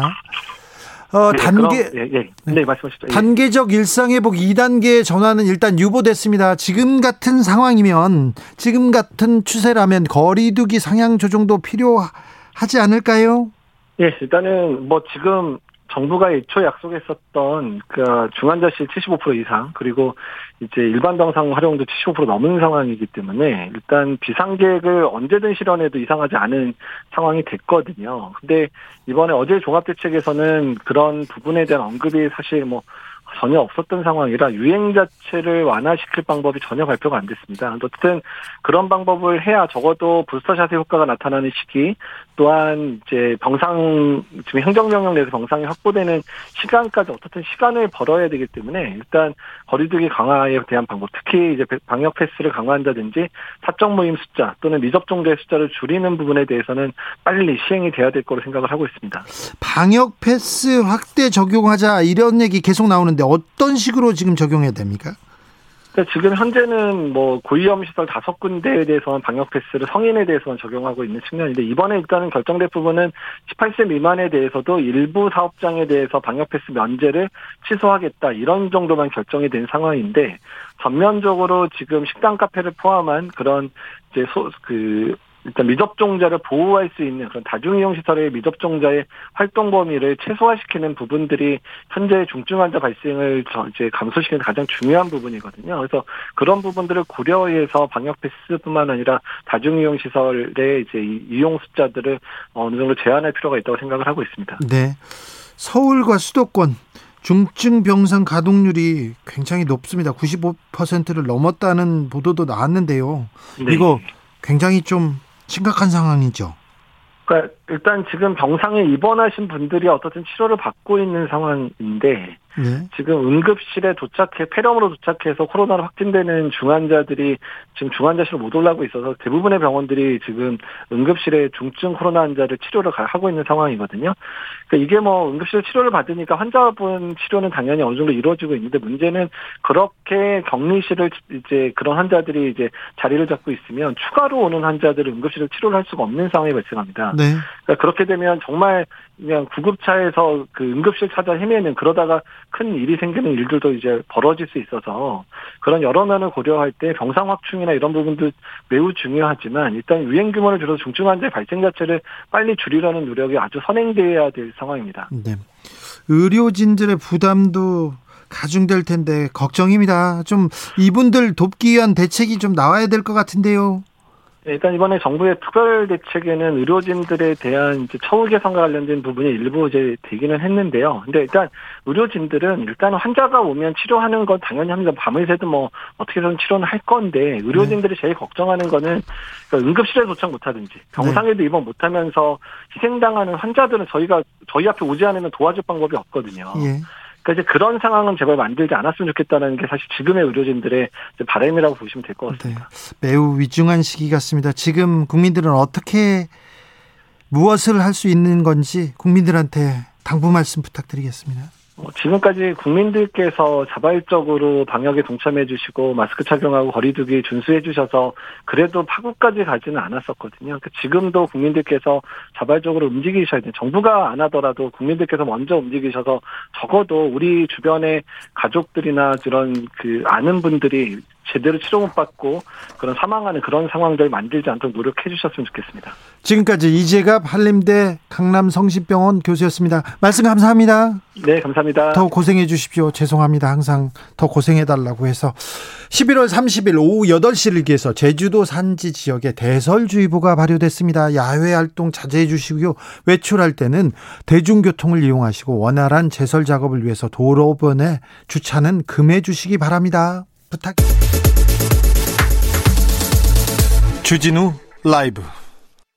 후보님, 이준석 대표가 오늘 일정을 취소한 상황인데 혹시 연락을 해보시거나 뭐 관련 소식을 들으시거나 하신 건가요? 글쎄, 저도 오늘 일정이 아침부터 바빠가지고 또 뭐 공개 일정은 11시부터 시작했습니다만은 그래서 하여튼 저 사무총장하고 통화를 했습니다. 그래서 좀 이유라든지 이런 거 좀 파악을 해보고 한번 만나보라고 얘기를 했습니다. 지금 선대위 내부에서 계속해서 정신 연습 이준석 대표 패싱 논란도 계속 불거지고 있는데 뭐 원인이 뭐라고 생각하세요? 글쎄 뭐 저도 잘 모르겠습니다. 저는 후보로서 내 역할을 다 하는 것뿐이고 이준석 패싱이라는 단어를 내뱉고는 여기까지라는 글을 쓰고는 이준석 대표는 사라졌습니다. 네. 이 상황에 대해서 윤석열 후보는 잘 모르겠다고 답했는데요. 이 상황 심각한 것 같습니다. 좀 더 자세히 들여다보기 위해서 이준석 대표와 가까운 분 모셨습니다. 신인규 국민의힘 상근 부대변인 모셨습니다. 안녕하세요. 안녕하세요. 네. 이준석 대표를 마지막으로 본 게 언제입니까? 저는 상근 부대변인을 맡고 있기 때문에 네. 자주 보지는 못하고요. 아, 네. 한 4, 5일 된 것 같습니다. 아, 그렇습니까? 네. 어제 밤에까지는 당에 계셨죠, 이준석 대표? 예, 그렇습니다. 네. 어제 저녁에는 그리고 그 당직자들이랑 다른 의원들이랑 술도 한잔 했다고 하는데 어떻게 들으셨어요? 예, 일단은 뭐 어제 이렇게 뭐 초선 의원님들 몇 분과 네. 이렇게 좀 뭐 회식 같은 그런 분위기로 좀 이렇게 좀 술 한잔 하시면서 이렇게 네. 모임을 가지셨다고 들었고요. 어쨌든 오늘 이런 상황들이 발생이 돼서 저도 네. 당원의 한 사람으로서 또 당직자로서 또 매우 엄중하게 인식하고 있다 이런 말씀 드리겠습니다. 네. 술을 많이 먹었습니까? 뭐 근데 술을 대표님 대표께서 이렇게 술을 뭐 잘 먹는 스타일은 또 아니시기 때문에 네. 그래서 뭐 어느 정도까지 드셨는지는 잘 모르겠습니다. 술 많이 마시고 뭐 헤매고 있다 이런 얘기가 나왔는데 그건 아닙니다. 그건 아니라고요. 예. 어젯밤에 페이스북에 이 대표가 그렇다면 여기까지입니다 이렇게 말을 남겼는데 이거 혹시 중대 결심하는 거 아니냐 이런 보도도 쫙 나왔습니다. 어떻게 보십니까? 일단은 뭐 페이스북을 워낙 이제 그 관심을 많이 받으시기 때문에 여기에 이제 메시지 하나하나에 다 국민들이 반응을 보이고 계셔서요. 이제 아마 이런 메시지가 올랐을 때 많이들 놀라셨을 겁니다. 저도 놀랬고요. 그렇지만 일단은 뭐 이것이 어떻게 뭐 지금 말씀하시는 것처럼 뭐 거취 문제라든지 이런 것까지 비화되는 부분은 좀 기다려봐야 될 것 같습니다. 네. 이준석 대표가 즉흥적으로 판단해가지고 나 하기 싫어 안 해 이렇게 막 던지고 그런 스타일은 아니죠. 전혀 아니죠. 네, 그렇습니다. 이런 단어 이런 문구 하나 다 좀 계산된다고 해야 되나요? 계획적인 얘기라고 봐야 되는 거 같지요? 당연하죠. 그렇습니다. 당연합니까? 네. 자, 윤석열 후보와 이준석 대표 그 관계가 그다지 좋아 보이진 않습니다. 좀 갈등이 계속 이렇게 노출되고 패싱 논란도 보도됐는데. 요즘 이준석 대표가 마음이 상했다 한 그런 부분이 있을까요? 언론의 말대로 이수정 교수 관련된 건가요? 아니면 충청 뭐 일정에 대해서 말하지 않은 걸까요? 어떻게 보십니까? 일단은 지금 뭐 패싱 논란이라는 게 계속 보도가 되고 있는데요. 지금 이 부분에 대해서는 사실 지금 윤석열 후보 그리고 이준석 대표 사이에 지금 신뢰가 좀 많이 결여돼 있는 거 아닌가 이렇게 보여집니다. 네. 그리고 이준석 대표에 대해서는 저도 처음부터 이제 합류해서 대변인단에 합류해서 하고 있지만 초반부터 굉장히 과도한 공격들이 많았습니다. 뭐 예를 들면 이제 전당대회 이후에도 뭐 그 전당대회 자체의 당심으로 이제 선출된 그 민주적으로 선출된 당대표에 대해서 좀 인정하지 않는 듯한 모습들도 많이 있었고요. 당시에 또 선관위 때도 기억하시겠지만 뭐 불공정한 관리를 하고 있다. 뭐 이런 식의 비판이 굉장히 많았습니다. 네네. 어떻게 보면 비판을 위한 비판이었다고 저는 생각을 하고요. 그럼에도 불구하고 공정하게 관리를 했고 윤석열 후보께서 저희 대통령 후보로 선출이 되시지 않았습니까? 네. 그래서 이런 부분까지는 이준석 대표는 윤석열 후보에 대한 신뢰를 어느 정도 저는 보였다고 생각을 하는데요. 과연 윤석열 후보께서는 이준석 대표를 얼마나 신뢰하고 계시는가 그 부분이 조금 이제 남은 숙제라고 볼 수가 있겠습니다. 이 윤석열 캠프 주변에서는 이준석 대표가 후보도 아닌데 너무 나온다. 그리고 또 좀 부적절하다. 이렇게 조금 뒤에서 비판이 좀 있었어요.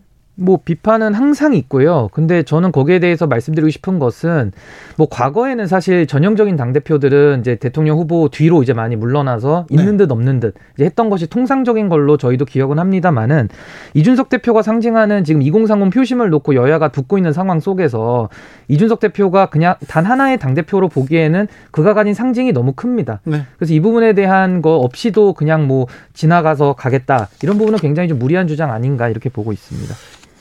이수정 교수의 영입에 대해서는 이준석 대표가 반대 의사를 표했는데 왜 그랬어요?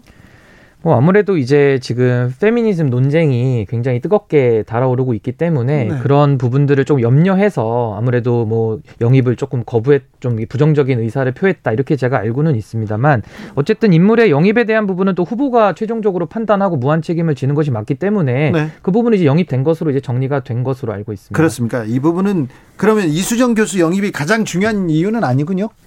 뭐 그것도 하나의 부분이라고 볼 수는 있겠습니다만은 뭐 그거 하나만 갖고서 저는 그랬다고 보지 않고요. 지금까지 누적되어 온 제가 아까 초반에 이제 신뢰 문제를 이제 제기 드렸는데요. 그 신뢰의 결여가 가장 큰 문제 아닌가 저는 그렇게 보고 있습니다. 네.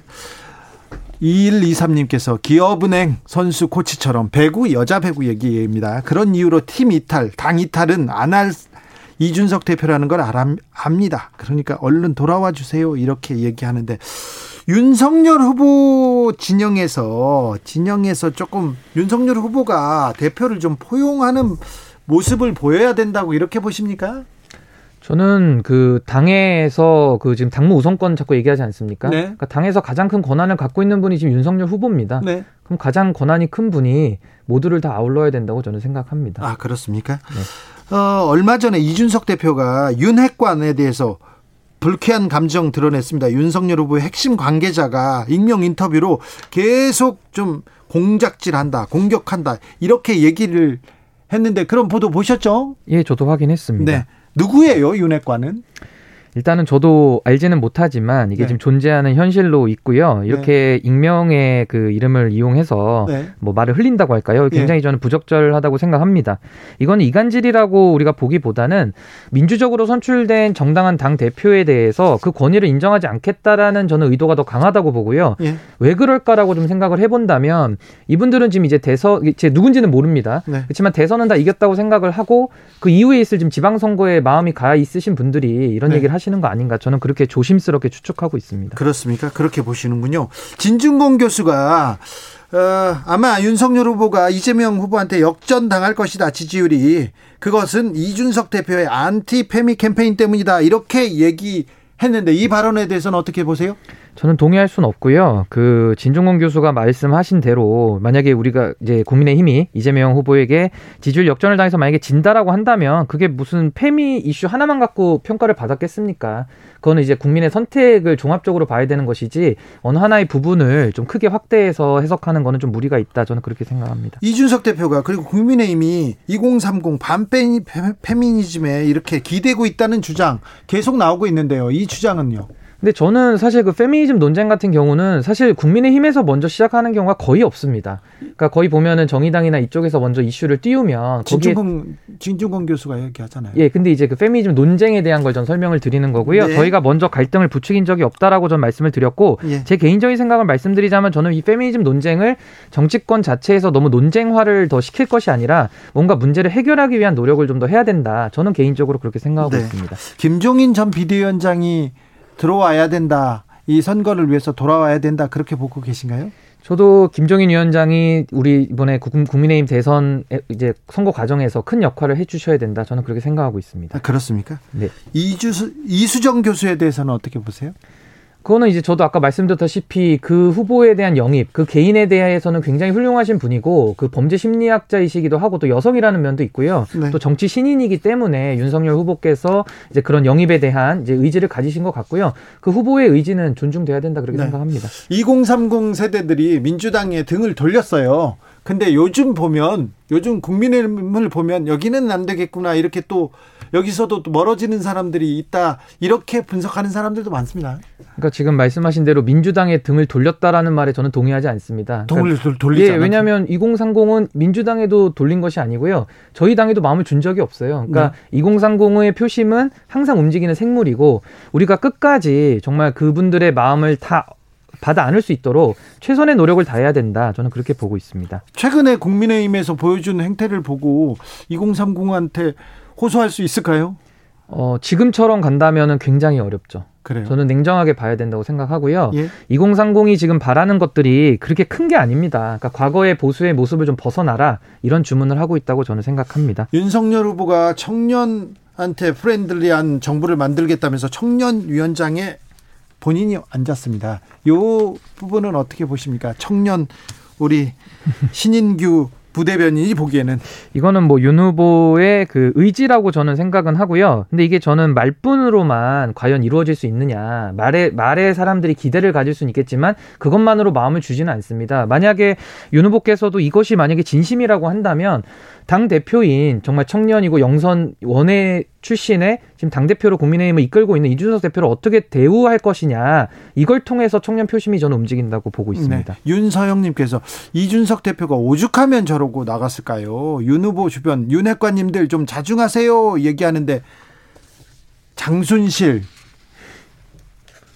대해서는 당에서는 어떻게 봐요?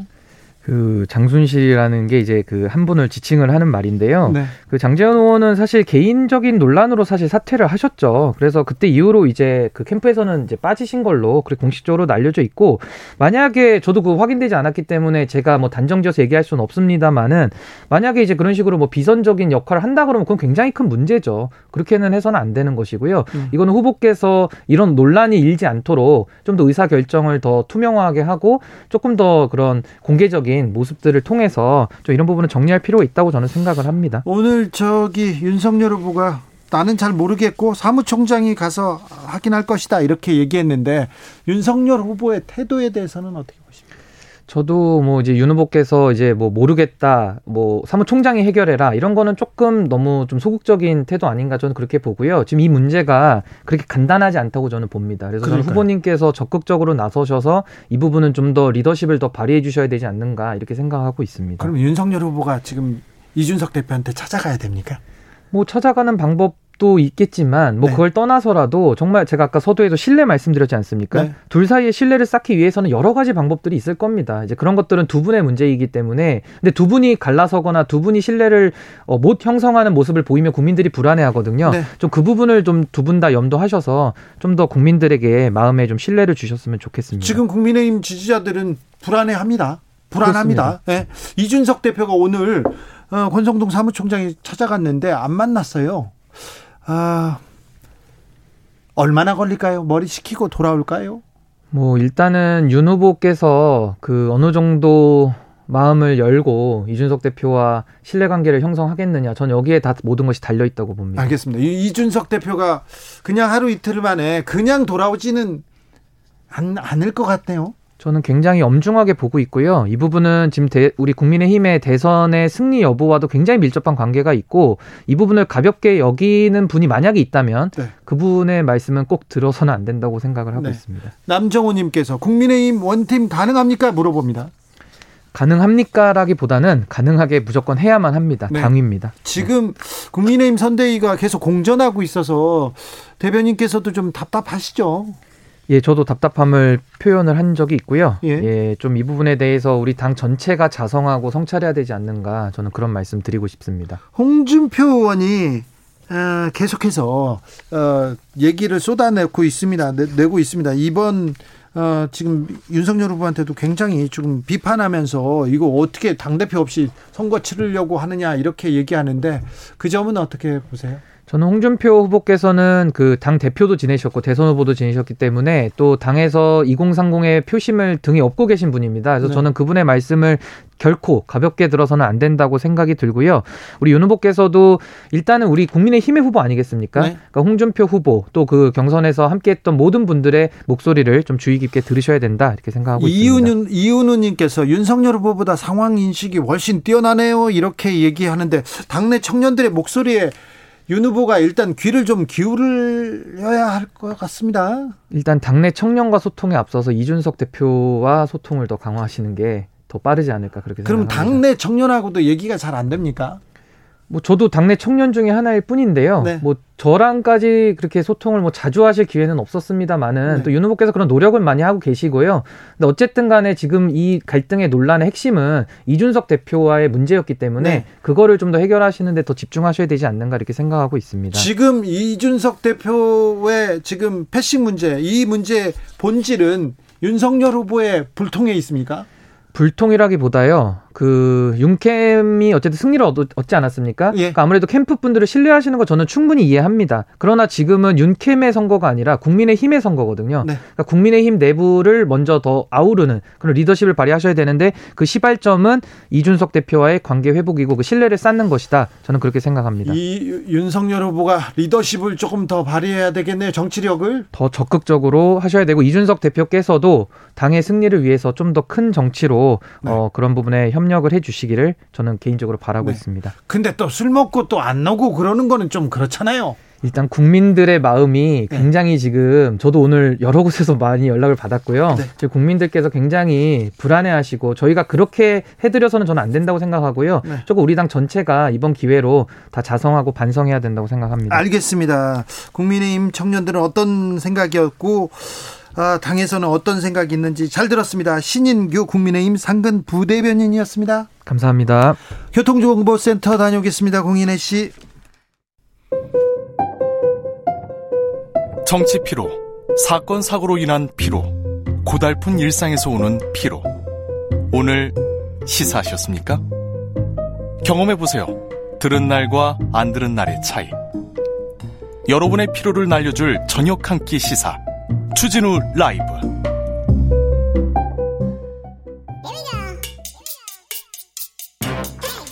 뉴스를 향한 진지한 고민, 기자들의 수다. 라이브 기자실을 찾은 오늘의 기자는 은지옥이요. 시사인 김은지입니다. 오늘 준비한 첫 번째 뉴스는 뭔가요? 네, 99일 남은 대선 아직 한 치 앞을 알 수 없는 상황인데요. 아이고, 당대표가 어디 가버렸어요. 모르죠. 네. 데이터를 분석해봤습니다. 어떤 내용입니까? 국민일보가 빅데이터 추출 서비스로 최근 3개월 동안 이재명, 윤석열 두 대선 후보 관련된 빅데이터를 분석했다, 이렇게 보도를 했는데요. 이거 중요합니다. 이거 자세히 좀 살펴보자고요. 네, 주요 서비스인 구글, 네이버 다음에 데이터 분석 툴을 가져왔다라고 하는데, 네, 이재명 후보의 언급량과 검색량이 윤석열 후보보다 훨씬 높았다라고 합니다. 아, 그래요? 옛날에 얼마 전에는, 조금 전에는 윤석열 후보가 훨씬 높았는데 이재명 후보가 언급량과 검색량이 지금 윤석열 후보를 따라잡았네요. 네, 지난 3개월 동안은 훨씬 많았다라고 국민일보가 보도하고 있는데, 네, 물론 언급이 많았다고 꼭 좋은 거냐, 이거는 아마 이제 99일이 지나봐야지 알 것 같습니다. 그런데 이제 어떤 내용으로 이야기가 되고 있냐를 살펴보면요, 이재명 후보에게 집중되었던 대장동 논란이 윤석열 후보가 공격받고 있는 고발사주 의혹보다 훨씬 더 많은 언급량과 검색량을 보였다라고 합니다. 한 걸음 더 깊이 들어가 보겠습니다. 네, 대장동만을 언급한 횟수가 모두 260만 3천 건에 달했다라고 하는데요. 260만 건 대장동. 네, 이제 그에 비해서 고발사주 언급량은 22만 9천여 건밖에 안 된다라고 합니다. 22만 건. 아이고, 고발사주가 훨씬 뭐 구조적인 범죄다 이렇게 주장하는 분도 많은데 언급량은 훨씬 적었군요. 네, 그러니까 대장동 언급량이 고발사주에 비해서 11배나 많았다라고 볼 수 있는데요. 예. 그리고 이재명과 대장동을 함께 언급한 양이 112만 9천여 건이었다라고 하고요. 맞네요. 반면에 윤석열, 김건희, 윤석열 장모, 이 두 부분도 지금 뭐 본부장 리스크라고 해서 이야기가 되고 있지 않습니까? 네. 얼마나 됐어요? 예, 이 두 종류의 키워드를 언급한 횟수의 합이, 이 두 가지를 합쳐서만 해도요, 17만 7천여 건밖에 안 된다라고 합니다. 그러니까 이재명, 대장동이 10배가량 윤석열, 김건희, 윤석열 장모,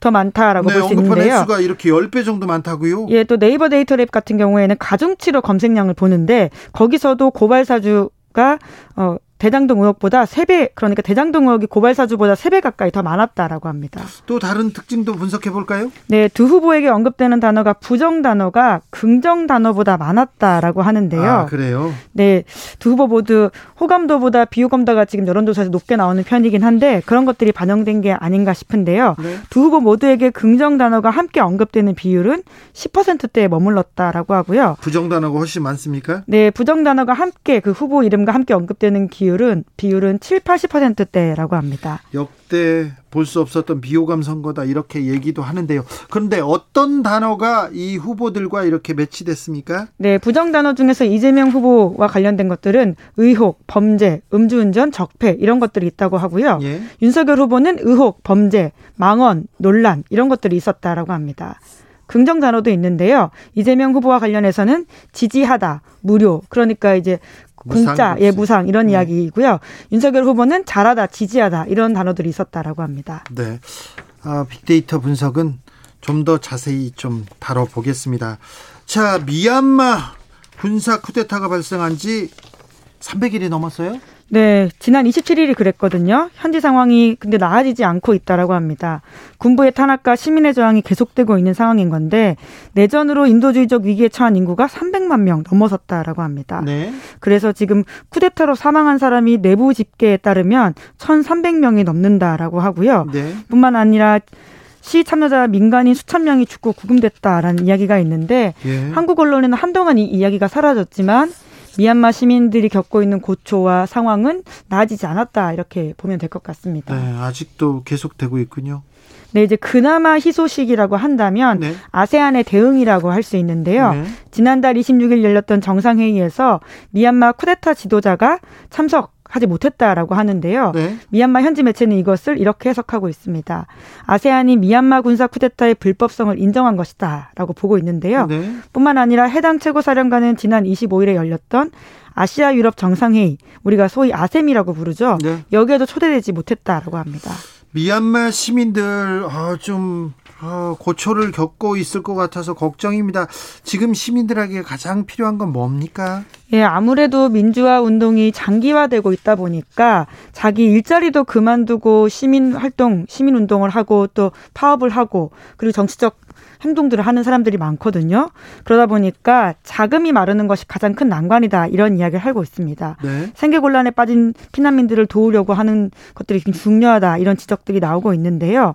쿠데타 이후에 민주세력이 꾸린 임시정부격인 국민통합정부라는 곳이 있는데, 그래서 이곳에서 최근에 채권도 발행했다라고 합니다. 봄혁명 기부 채권이라는 이름인데 $100, $500, $1,000, 그러니까 주변 사람들 혹은 국제기구에다가 국제인들한테 돈을 빌려달라고는 하지만 우리가 정부를 차리게 되면 다시 갚겠다, 이런 의미를 담고 있다고 보시면 됩니다. 아, 그렇습니까? 또 네, 이름이 봄혁명이라고 하네요. 네, 채권을 발행했습니다. 그리고요, 또 필요한 게 네, 그리고 지금 북부 산악지대로 피신한 사람들이 있는데요. 이 사람들한테 겨울옷과 이불이 필요하다라고 하거든요. 네. 그것들을 지금 한국에 있는 대표부도 기부를 받고 있는데요. 상당한 물량들이 모였다라고 하지만 더 많은 어떤 응원들과 연대의 목소리가 있으면 좋을 것 같다는 생각이 들긴 합니다. 물량을 잘 그분들한테 전달할 수 있을지도 걱정이 좀 되고요. 아무튼 미얀마를 보면 좀 마음이 안 좋습니다. 아파요. 5월에 광주가 계속 떠오릅니다. 네, 아무래도 한국 시민들 입장에서는 미얀마 시민들의 상황들이 남일같지 않게 느껴지는 네. 게 아주 큽니다. 한국의 민주화도 엄혹한 시기를 거쳐서 지금과 같은 일이 있기 때문에 더욱 그런데요. 그래서 민주화 운동을 하고 있는 미얀마 시민들이 이런 메시지를 남겼다라고 해요. 우리가 군부와 물리적으로 싸움은 안 될지언정 옳은 일을 하고 있다. 정의롭고 저항하는 마음으로 시간이 오래 걸릴지라도 우리는 끝까지 투쟁할 것이다. 이렇게 이야기했다라고 하는데요.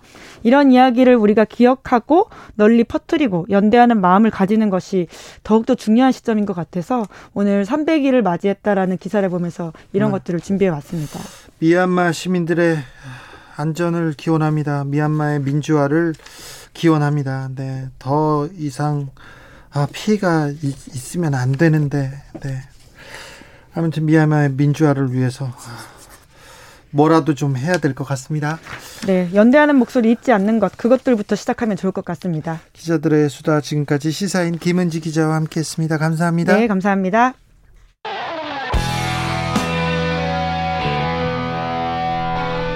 스치기만 해도 똑똑해진다.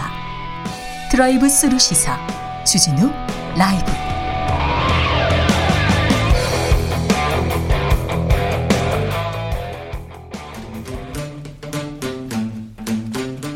(2030) 청년이 보고 듣고 느끼는 요즘 우리 사회, 그것이 궁금하다. MZ세대에게 묻는다. 요즘 뭐하니? 프로게이머 출신 유튜버 황희두 씨, 어서 오세요. 네, 안녕하세요. 네, 이준석 대표가 핫합니다. 맞습니다. 청년들한테 핫하죠. 예. 일단 이준석 대표가 전화기를 끄고 잠수 탔어요. 청년들은 뭐라고 합니까? 여기에 대해서 일단 다양한 의견들이 있는데, 정치가 장난이냐, 처음부터 못 버틸 것 같다 생각했다, 청년들 이미지만 망했다, 삐졌다고 알아달라고 시위하는 것 같은데 아무도 안 알아줄 것 같다, 당대표가 어떻게 잠수를 타냐, SNS에 사적 감정적인 의견을 너무 내놓는 거 아니냐라는 지적도 있었고, 예? 이게 쇼하는 것 같다, 지금 이수정 씨에 대한 그 비판, 여론을 좀 잠재우기 위해 그러는 거 아니냐, 이런 이야기들도 있고, 또 일각에서는 결국에 윤석열 캠프의 목적은 대선이라기보단 이준석 죽이기인 것 같다. 그래서 이준석 대표가 저렇게 할 말 하고 들이받는 스타일 때문에 2030 청년들이 좋아하는 거다. 오히려 그냥 가만히 있었으면 매력이 떨어졌을 것 같다. 이준석 그 대표 같은 경우에는 다음 대선에 본인이 그냥 나오는 게 더 낫겠다. 이런 다양한 의견들이 나뉘고 있습니다. 네. 이수정 교수 영입에 대해서도 청년들이 많이 반응합니까? 특히 남성들 입장에서는 반감이 굉장히 큰 상황이고, 아, 그래요? 또 여성들은 또 여성들대로 나뉘고 그런 상황인데, 아, 그래서 이준석 대표가 발끈했군요. 그런 이유도 있는 것 같고, 특히 이것뿐만은 아니라고 봅니다. 여태까지 쭉 흐름을 봤을 때 이준석 대표가 다른 당이지만 어쨌든 청년으로서 당대표란 위치에 있는데도 너무 노골적으로 무시당하는 거 아닌가 하는 차원에서, 저도 개인적으로는 어쨌든 청년 정치가 중요하다 보는 입장에서 개인적으로 되게 지지자들이 왜 그렇게 분노하는가도 충분히 이해하고 있습니다. 청년 정치, 청년 표심을 얻기 위해서 대선 후보들 적극적으로 나서고 있습니다. 맞습니다. 먼저 이재명 후보 관련해서 간단히 말씀드리면, 최근 광주 대전안 선대위에서 만 18세로 선거권을 가진 고등학교 3학년 학생이 공동선대위원장에 포함이 돼서 굉장히 이슈가 됐는데요. 청소년의 정치적 기본권 확장을 위해 애써온 청소년 활동가라고 직접 소개까지 하며 뜨거운 반응을 보였습니다. 네? 근데 여기에 대한 반응을 먼저 말씀드리면, 먼저 이렇게 청소년이 저렇게 선대위원장 하는 거는 너무 쇼하는 거 아니냐, 결국에는 저렇게 해놓고 권한 안 줄 것 같다, 그 눈에 훤히 보인다, 표가 얼마나 없으면 수험생까지 끌어들이냐라는 지적도 있었고, 학생들은 맑고 순수할 뿐만 아니라 냉철한 이성과 따뜻한 가슴을 가지고 현명하게 판단한다. 그래서 미래가 기대된다. 그래서 어리다고 너무 무시할 게 아니라 학생의 능력, 언변, 태도를 보고 판단해도 늦지 않는다. 잘한 거면 칭찬하고 잘못한 건 바로 잡아주면 되는 거 아니냐라는 반응이 나뉘었습니다. 윤석열 후보도 적극적으로 나서고 있습니다. 미래 세대를 위한 대선 공약을 개발하는 내일을 생각하는 청년위원회를 출범시키고 또 직접 청년위 위원장을 맡기도 했는데요. 여기에 대해서도 반응이 좀 나뉘었습니다. 첫 지역 행사부터 그러니까 청년들을 불러놓고 1시간이나 지각하고 40분 토크라니, 내 시간은 소중하지만 청년들 시간은 그냥 버려도 된다는 거냐, 이런 지적도 있었고요.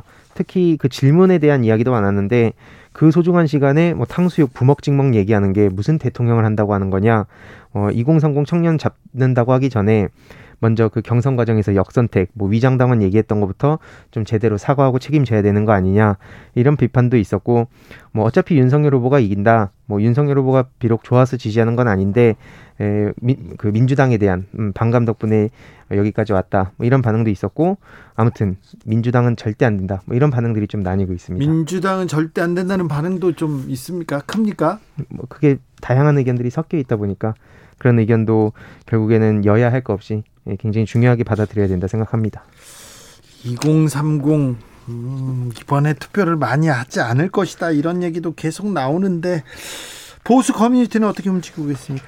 일단 이재명 후보에 대해서는 어차피 안 될 텐데 마음껏 해라, 광주에서 선거운동이 필요하긴 하냐, 어차피 높은 득표율 나오지 않냐, 라는 반응도 있었고, 윤석열 후보를 향해서는 이수정 교수를 영입한 건 자충수다, 2030 청년들이 뭐라도 되는 줄 아냐, 이런 반응도 있었는데, 결국에는 이 윤석열 후보가 최근에 그 토크쇼에 늦었던 점에 대해서 많은 지적이 나오고 있습니다. 아, 그래요. 청년들과에 대하여 늦은 거, 그리고 이준석 대표한테 조금 함부로 한다 이렇게 생각하는 점, 네. 이런 거에서 청년을 지금 이제 다 잡은 집토끼 취급하냐 이렇게 생각한다고요? 그러니까 앞에 말씀드렸지만 진짜 다른 당이지만 제가 보더라도 너무 청년들을 그렇게 그냥 동원하는, 그러니까 당대표로서 인정한다기보다는 청년들 잘 데리고 와, 약간 이런 식의 인식이 공유되는 게 아닌가 하는 우려가 있습니다. 자, 다음으로는 어떤 이야기 만나볼까요? 고등학생이 올린 코로나 방역 비판글이 화제가 됐는데요. 네. 이게 K방역이냐, 문재인 정부가 무능하다, 그러면서 백신 패스에 뿔난 고등학교 2학년생 청원글 관련 내용인데요. 네, 고등학생이 청원글을 올렸다면서요? 네, 여기에 대해서도 의견이 역시나 팽팽하게 나뉘었습니다. 학생을 옹호하는 입장에서는 문재인 대통령, 정은경 청장, 이재명 후보보다 똑똑한 것 같다. 백신 패스를 확대한다는 건 패스를 받고 계속 모여서 술 마시고 놀게 해주는 거 아니냐, 이게 방역이랑 무슨 상관이 있는지 모르겠다, 거리 두기만이 답이다, 미래가 기대되는 학생이다, 고등학교 2학년생이 대통령보다 낫다, 이런 이야기도 있었지만, 또 반대로 백신 맞기는 싫고 가고 싶은 곳은 다 가고 결국에 걸리면 또 이게 정부 책임으로 가는 건 납득하기가 어렵다, 왜 전 세계 보건 당국자들이 백신 부스터 맞으라고 하는지 좀 읽어봐라, 나도 청원을 하면 기사를 내줄 거냐라고 언론을 향한 비판도 있었고요. 결국엔 개인이 하고 싶은 대로 하고 코로나 걸리면 자비로 치료하면 되는 거 아니냐라는 의견도 있었습니다. 청년들 반응은 어떻습니까? 글 자체는 맞는 말인데 우리나라 정서에는 맞지 않는 것 같다. 결국 이런 것도 다 인정해주는 사회가 돼야 된다. 아니면 결국엔 사정이 있어서 못 맞는 소수까지 포용할 수 있는 사회가 돼야 된다라고 학생을 응원하는 목소리도 있었고, 반대로 그냥 다른 나라로 가면 되는 거 아니냐, 우리나라가 지금 얼마나 좋은 환경인지 몰라서 저러는 거다, 글을 열심히 썼지만 빨리 백신 맞고 공부했으면 좋겠다, 자유에는 책임이 따르는데 책임질 생각이 없으면 방종이라고 한다, 이런 지적도 있었습니다. 예, 보수 커뮤니티는요? 인센티브가 약하다, 이런 반응도 있었고, 백신 패스를 취소해야 된다라는 의견도 있었지만 또 찬성한다, 결국엔 철회를 해도 이에 대한 규제라든지 구상권 청구가 돼야 된다, 이런 반응이 좀 많이 나뉘고 있었습니다. 노키즈존이라는 얘기는 아시죠? 그런데 노중년존이라는 얘기가 나왔다고요? 네, 노키즈존 이후에 노스터디존, 노유튜버존, 노시니어존, 이런 특정 집단 출입을 막는 각종 업소가 지금 만연하고 있는데, 최근 SNS상에서 40대 이상 커플은 예약 불가를 내건 한 캠핑장이 좀 논란이 됐습니다. 그래서 나이 때문에 빈정이 상했다며 글이 올라온 건데, 여기에 대해서 차별이다, 그러면서 비판을 하는 의견들이 잇따랐습니다. 40대 이상은 예약을 안 받는다고요? 예, 뭐 그렇게. 그래서 그게 납득이 안 간다. 이건 한국은 정말 투명한 차별주의 국가다. 뭐 이런 글도 올라왔고 예. 어린 아이들은 발언권이 없으니까 잠잠한 건데 결국엔 저렇게 특정 세대를 이렇게 차별하면 그건 당연히 누구나 들고 일어나지 않겠냐라는 반응도 있었고 또 결국엔 여기에 대한 많은 비판도 있었지만 결국에는 이게 본인 마음 아니냐 네. 이게 뭐 국가가 그렇게 한 것도 아니고 그냥 업주 마음이고 그 가게 그냥 안 가면 되는 거 아니냐라는 반응도 이렇게 좀 팽팽하게 맞섰습니다. 네, 참 어린이와 중년 그 사이에 청년들 반응이 궁금합니다. 먼저 비판하는 목소리는 주로 노키즈조는 약자를 떠나서 어떤 피해를 주기 때문에 생긴 거 아니냐. 근데 중년층이 무슨 피해를 준다고 저런 걸 만든지 모르겠다. 이런 지적도 있었고 결국에는 이 노중년존이 웃기면 노키즈존도 웃겨야 되는 거 아니냐. 이런 의견도 나뉘면서 결국에는 혐오라기보다 이것은 그냥 돈이 안 되니까 안 받는 거 아니냐. 뭐 장사하는 사람이 본인 마음대로 하겠다는데 그게 무슨 차별 논란까지 가는지 이해가 안 간다. 이런 반응도 있었고 미리 공지만 잘하면 뭐 별로 크게 상관없는 거 아니냐. 뭐 결국에는 사장들의 마음이라고 생각한다라는 반응도 있었습니다. 그래요? 예. 네. 보수 커뮤니티는 뭐라고 합니까? 뭐 노중년조는 진짜 못됐다라는 반응도 있었고 그냥 안 가면 되는 거 아닌가? 뭐 선택의 자유는 공평해야 된다. 뭐 이런 반응들이 좀 나뉘는 상황이었습니다. 네. 주진우 라이브가 시작할 때부터 황희두 씨하고 함께 했는데요. 많은 시간과 추억을 같이 했는데 황희두 씨가 오늘 함께하는 시간은 마지막입니다. 자, 1년 넘게 이 코너 하면서 어떤 생각 들었어요?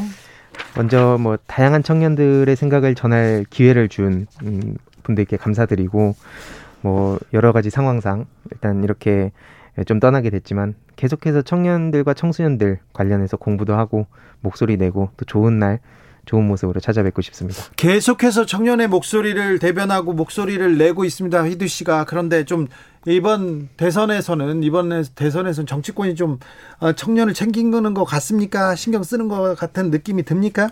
지금 특히 이준석 대표가 여러모로 주목을 받는 게 2030 표심과도 직결된 문제이기 때문에 당연히 관심을 가질 수밖에 없다 생각하고 네. 꼭 표로 보지 않더라도 네. 결국에 그 미래를 이끌어갈 세력들이 청년 청소년 아닙니까? 네. 그래서 중요하다고 계속 목소리 내겠습니다. 다시 곧 만나도록 하겠습니다. 네, 알겠습니다. 네. 그동안 감사했습니다. 감사합니다. 네. 김정아님 안 돼, 너무 서운해요. 네, 황희두 씨는 적극적으로 열심히 활동하고 있으니 네. 자세히 또 금방 만나게 될 거예요. 또 곧 보게 되리라고 믿습니다. 감사합니다. 네, 감사합니다.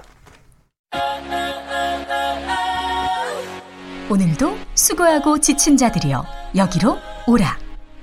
이곳은 주 기자의 시사 맛집 주토피아 주진우 라이브. I messed up tonight. I lost another fight. 느낌 가는 대로 그냥 고른 뉴스 여의도 주필. 성소수자 혐오 표현 광고 전광판 버젓이 휩쓸다 뒤늦게 중단. 한겨레 기사입니다.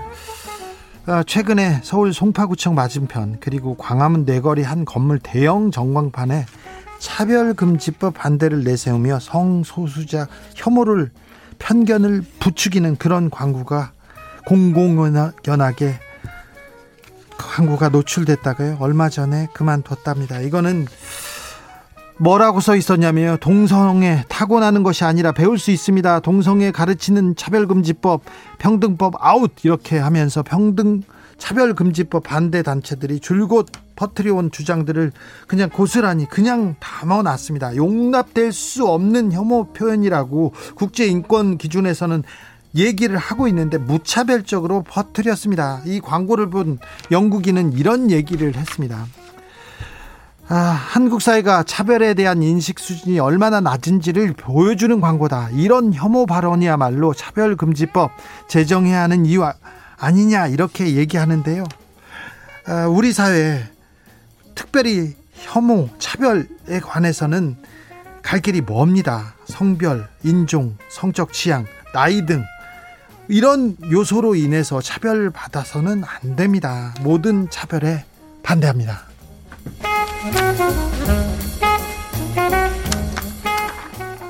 타지마할 재현한 집, 인도 남성의 아내 사랑. KBS 기사인데요. 인도에 17세기에 지어진 타지마할 아시죠? 그 세계문화유산 큰 건물. 무굴 제국의 황제가 숨진 아내를 추모하기 위해서 20년간 궁전을 이렇게 지어서 타지마할을 지었는데요. 인도의 추크세이시라는 분이 아내의 사랑에 대해서 보답하기 위해서 3년에 걸쳐 타지마할의 3분의 1 크기로 집을 지었다고 합니다. 아, 요즘처럼 증오가 많은 세상에 사랑의 상징을 만들고 싶어요. 이렇게 만든 사랑꾼이었는데 3억 원이 좀 이렇게 3억 원이 더 이렇게 더 들었대요. 그런데 이 부인이 그만큼 좋아했는지는 알려지지 않고 있습니다. 네, 타지마할은 묘지인데요. 네. 궁전이 아니라 묘지죠. 근데 그렇게 아름다운 묘지였습니다. 흑인 여성 최초 판테온 안장. 어떤 인생 살아왔나. SBS 기사인데요.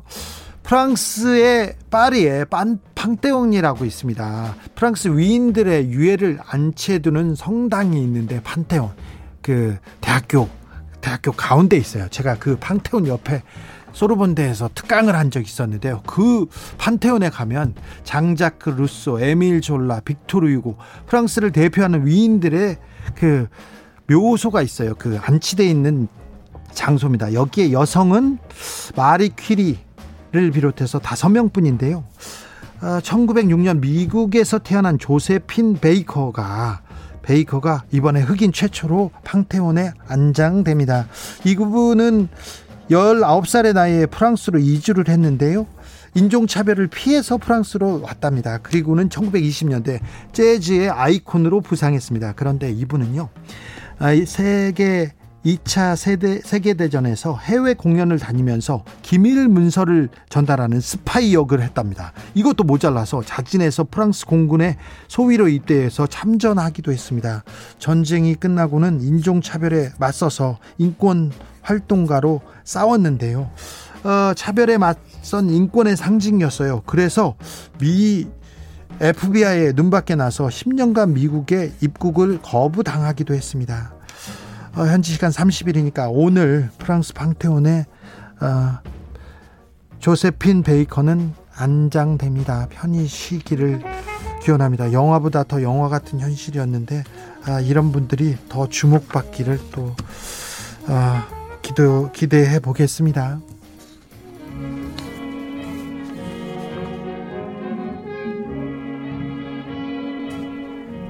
얼마나 고통스러운 인생이었을까요? 그런데 얼마나 빛나고 아름다운 모습인지 차별에 맞선 인권의 상징 조세핀 베이커를 기립니다. 조세핀 베이커의 쇠리 들으면서 저는 여기서 인사드리겠습니다. 오늘 돌발 퀴즈의 정답은 메시였습니다. 호날두 아니고요, 메시였습니다. 0835님께서 다름을 틀림으로 보는 눈 변해합니다. 특별히 우리나라에서 이 인종차별, 그리고 여성차별, 그리고 나이차별, 성적 지향의 차별, 이런 부분 조금 고민하고 조금 한 발짝 더 나아가야 됩니다. 너무 많은 차별들이 우리 사이에 좀 팽배해 있는 것 같아서 좀 안타깝기도 합니다. 저는 내일 오후 5시 5분에 돌아오겠습니다. 지금까지 주진우였습니다.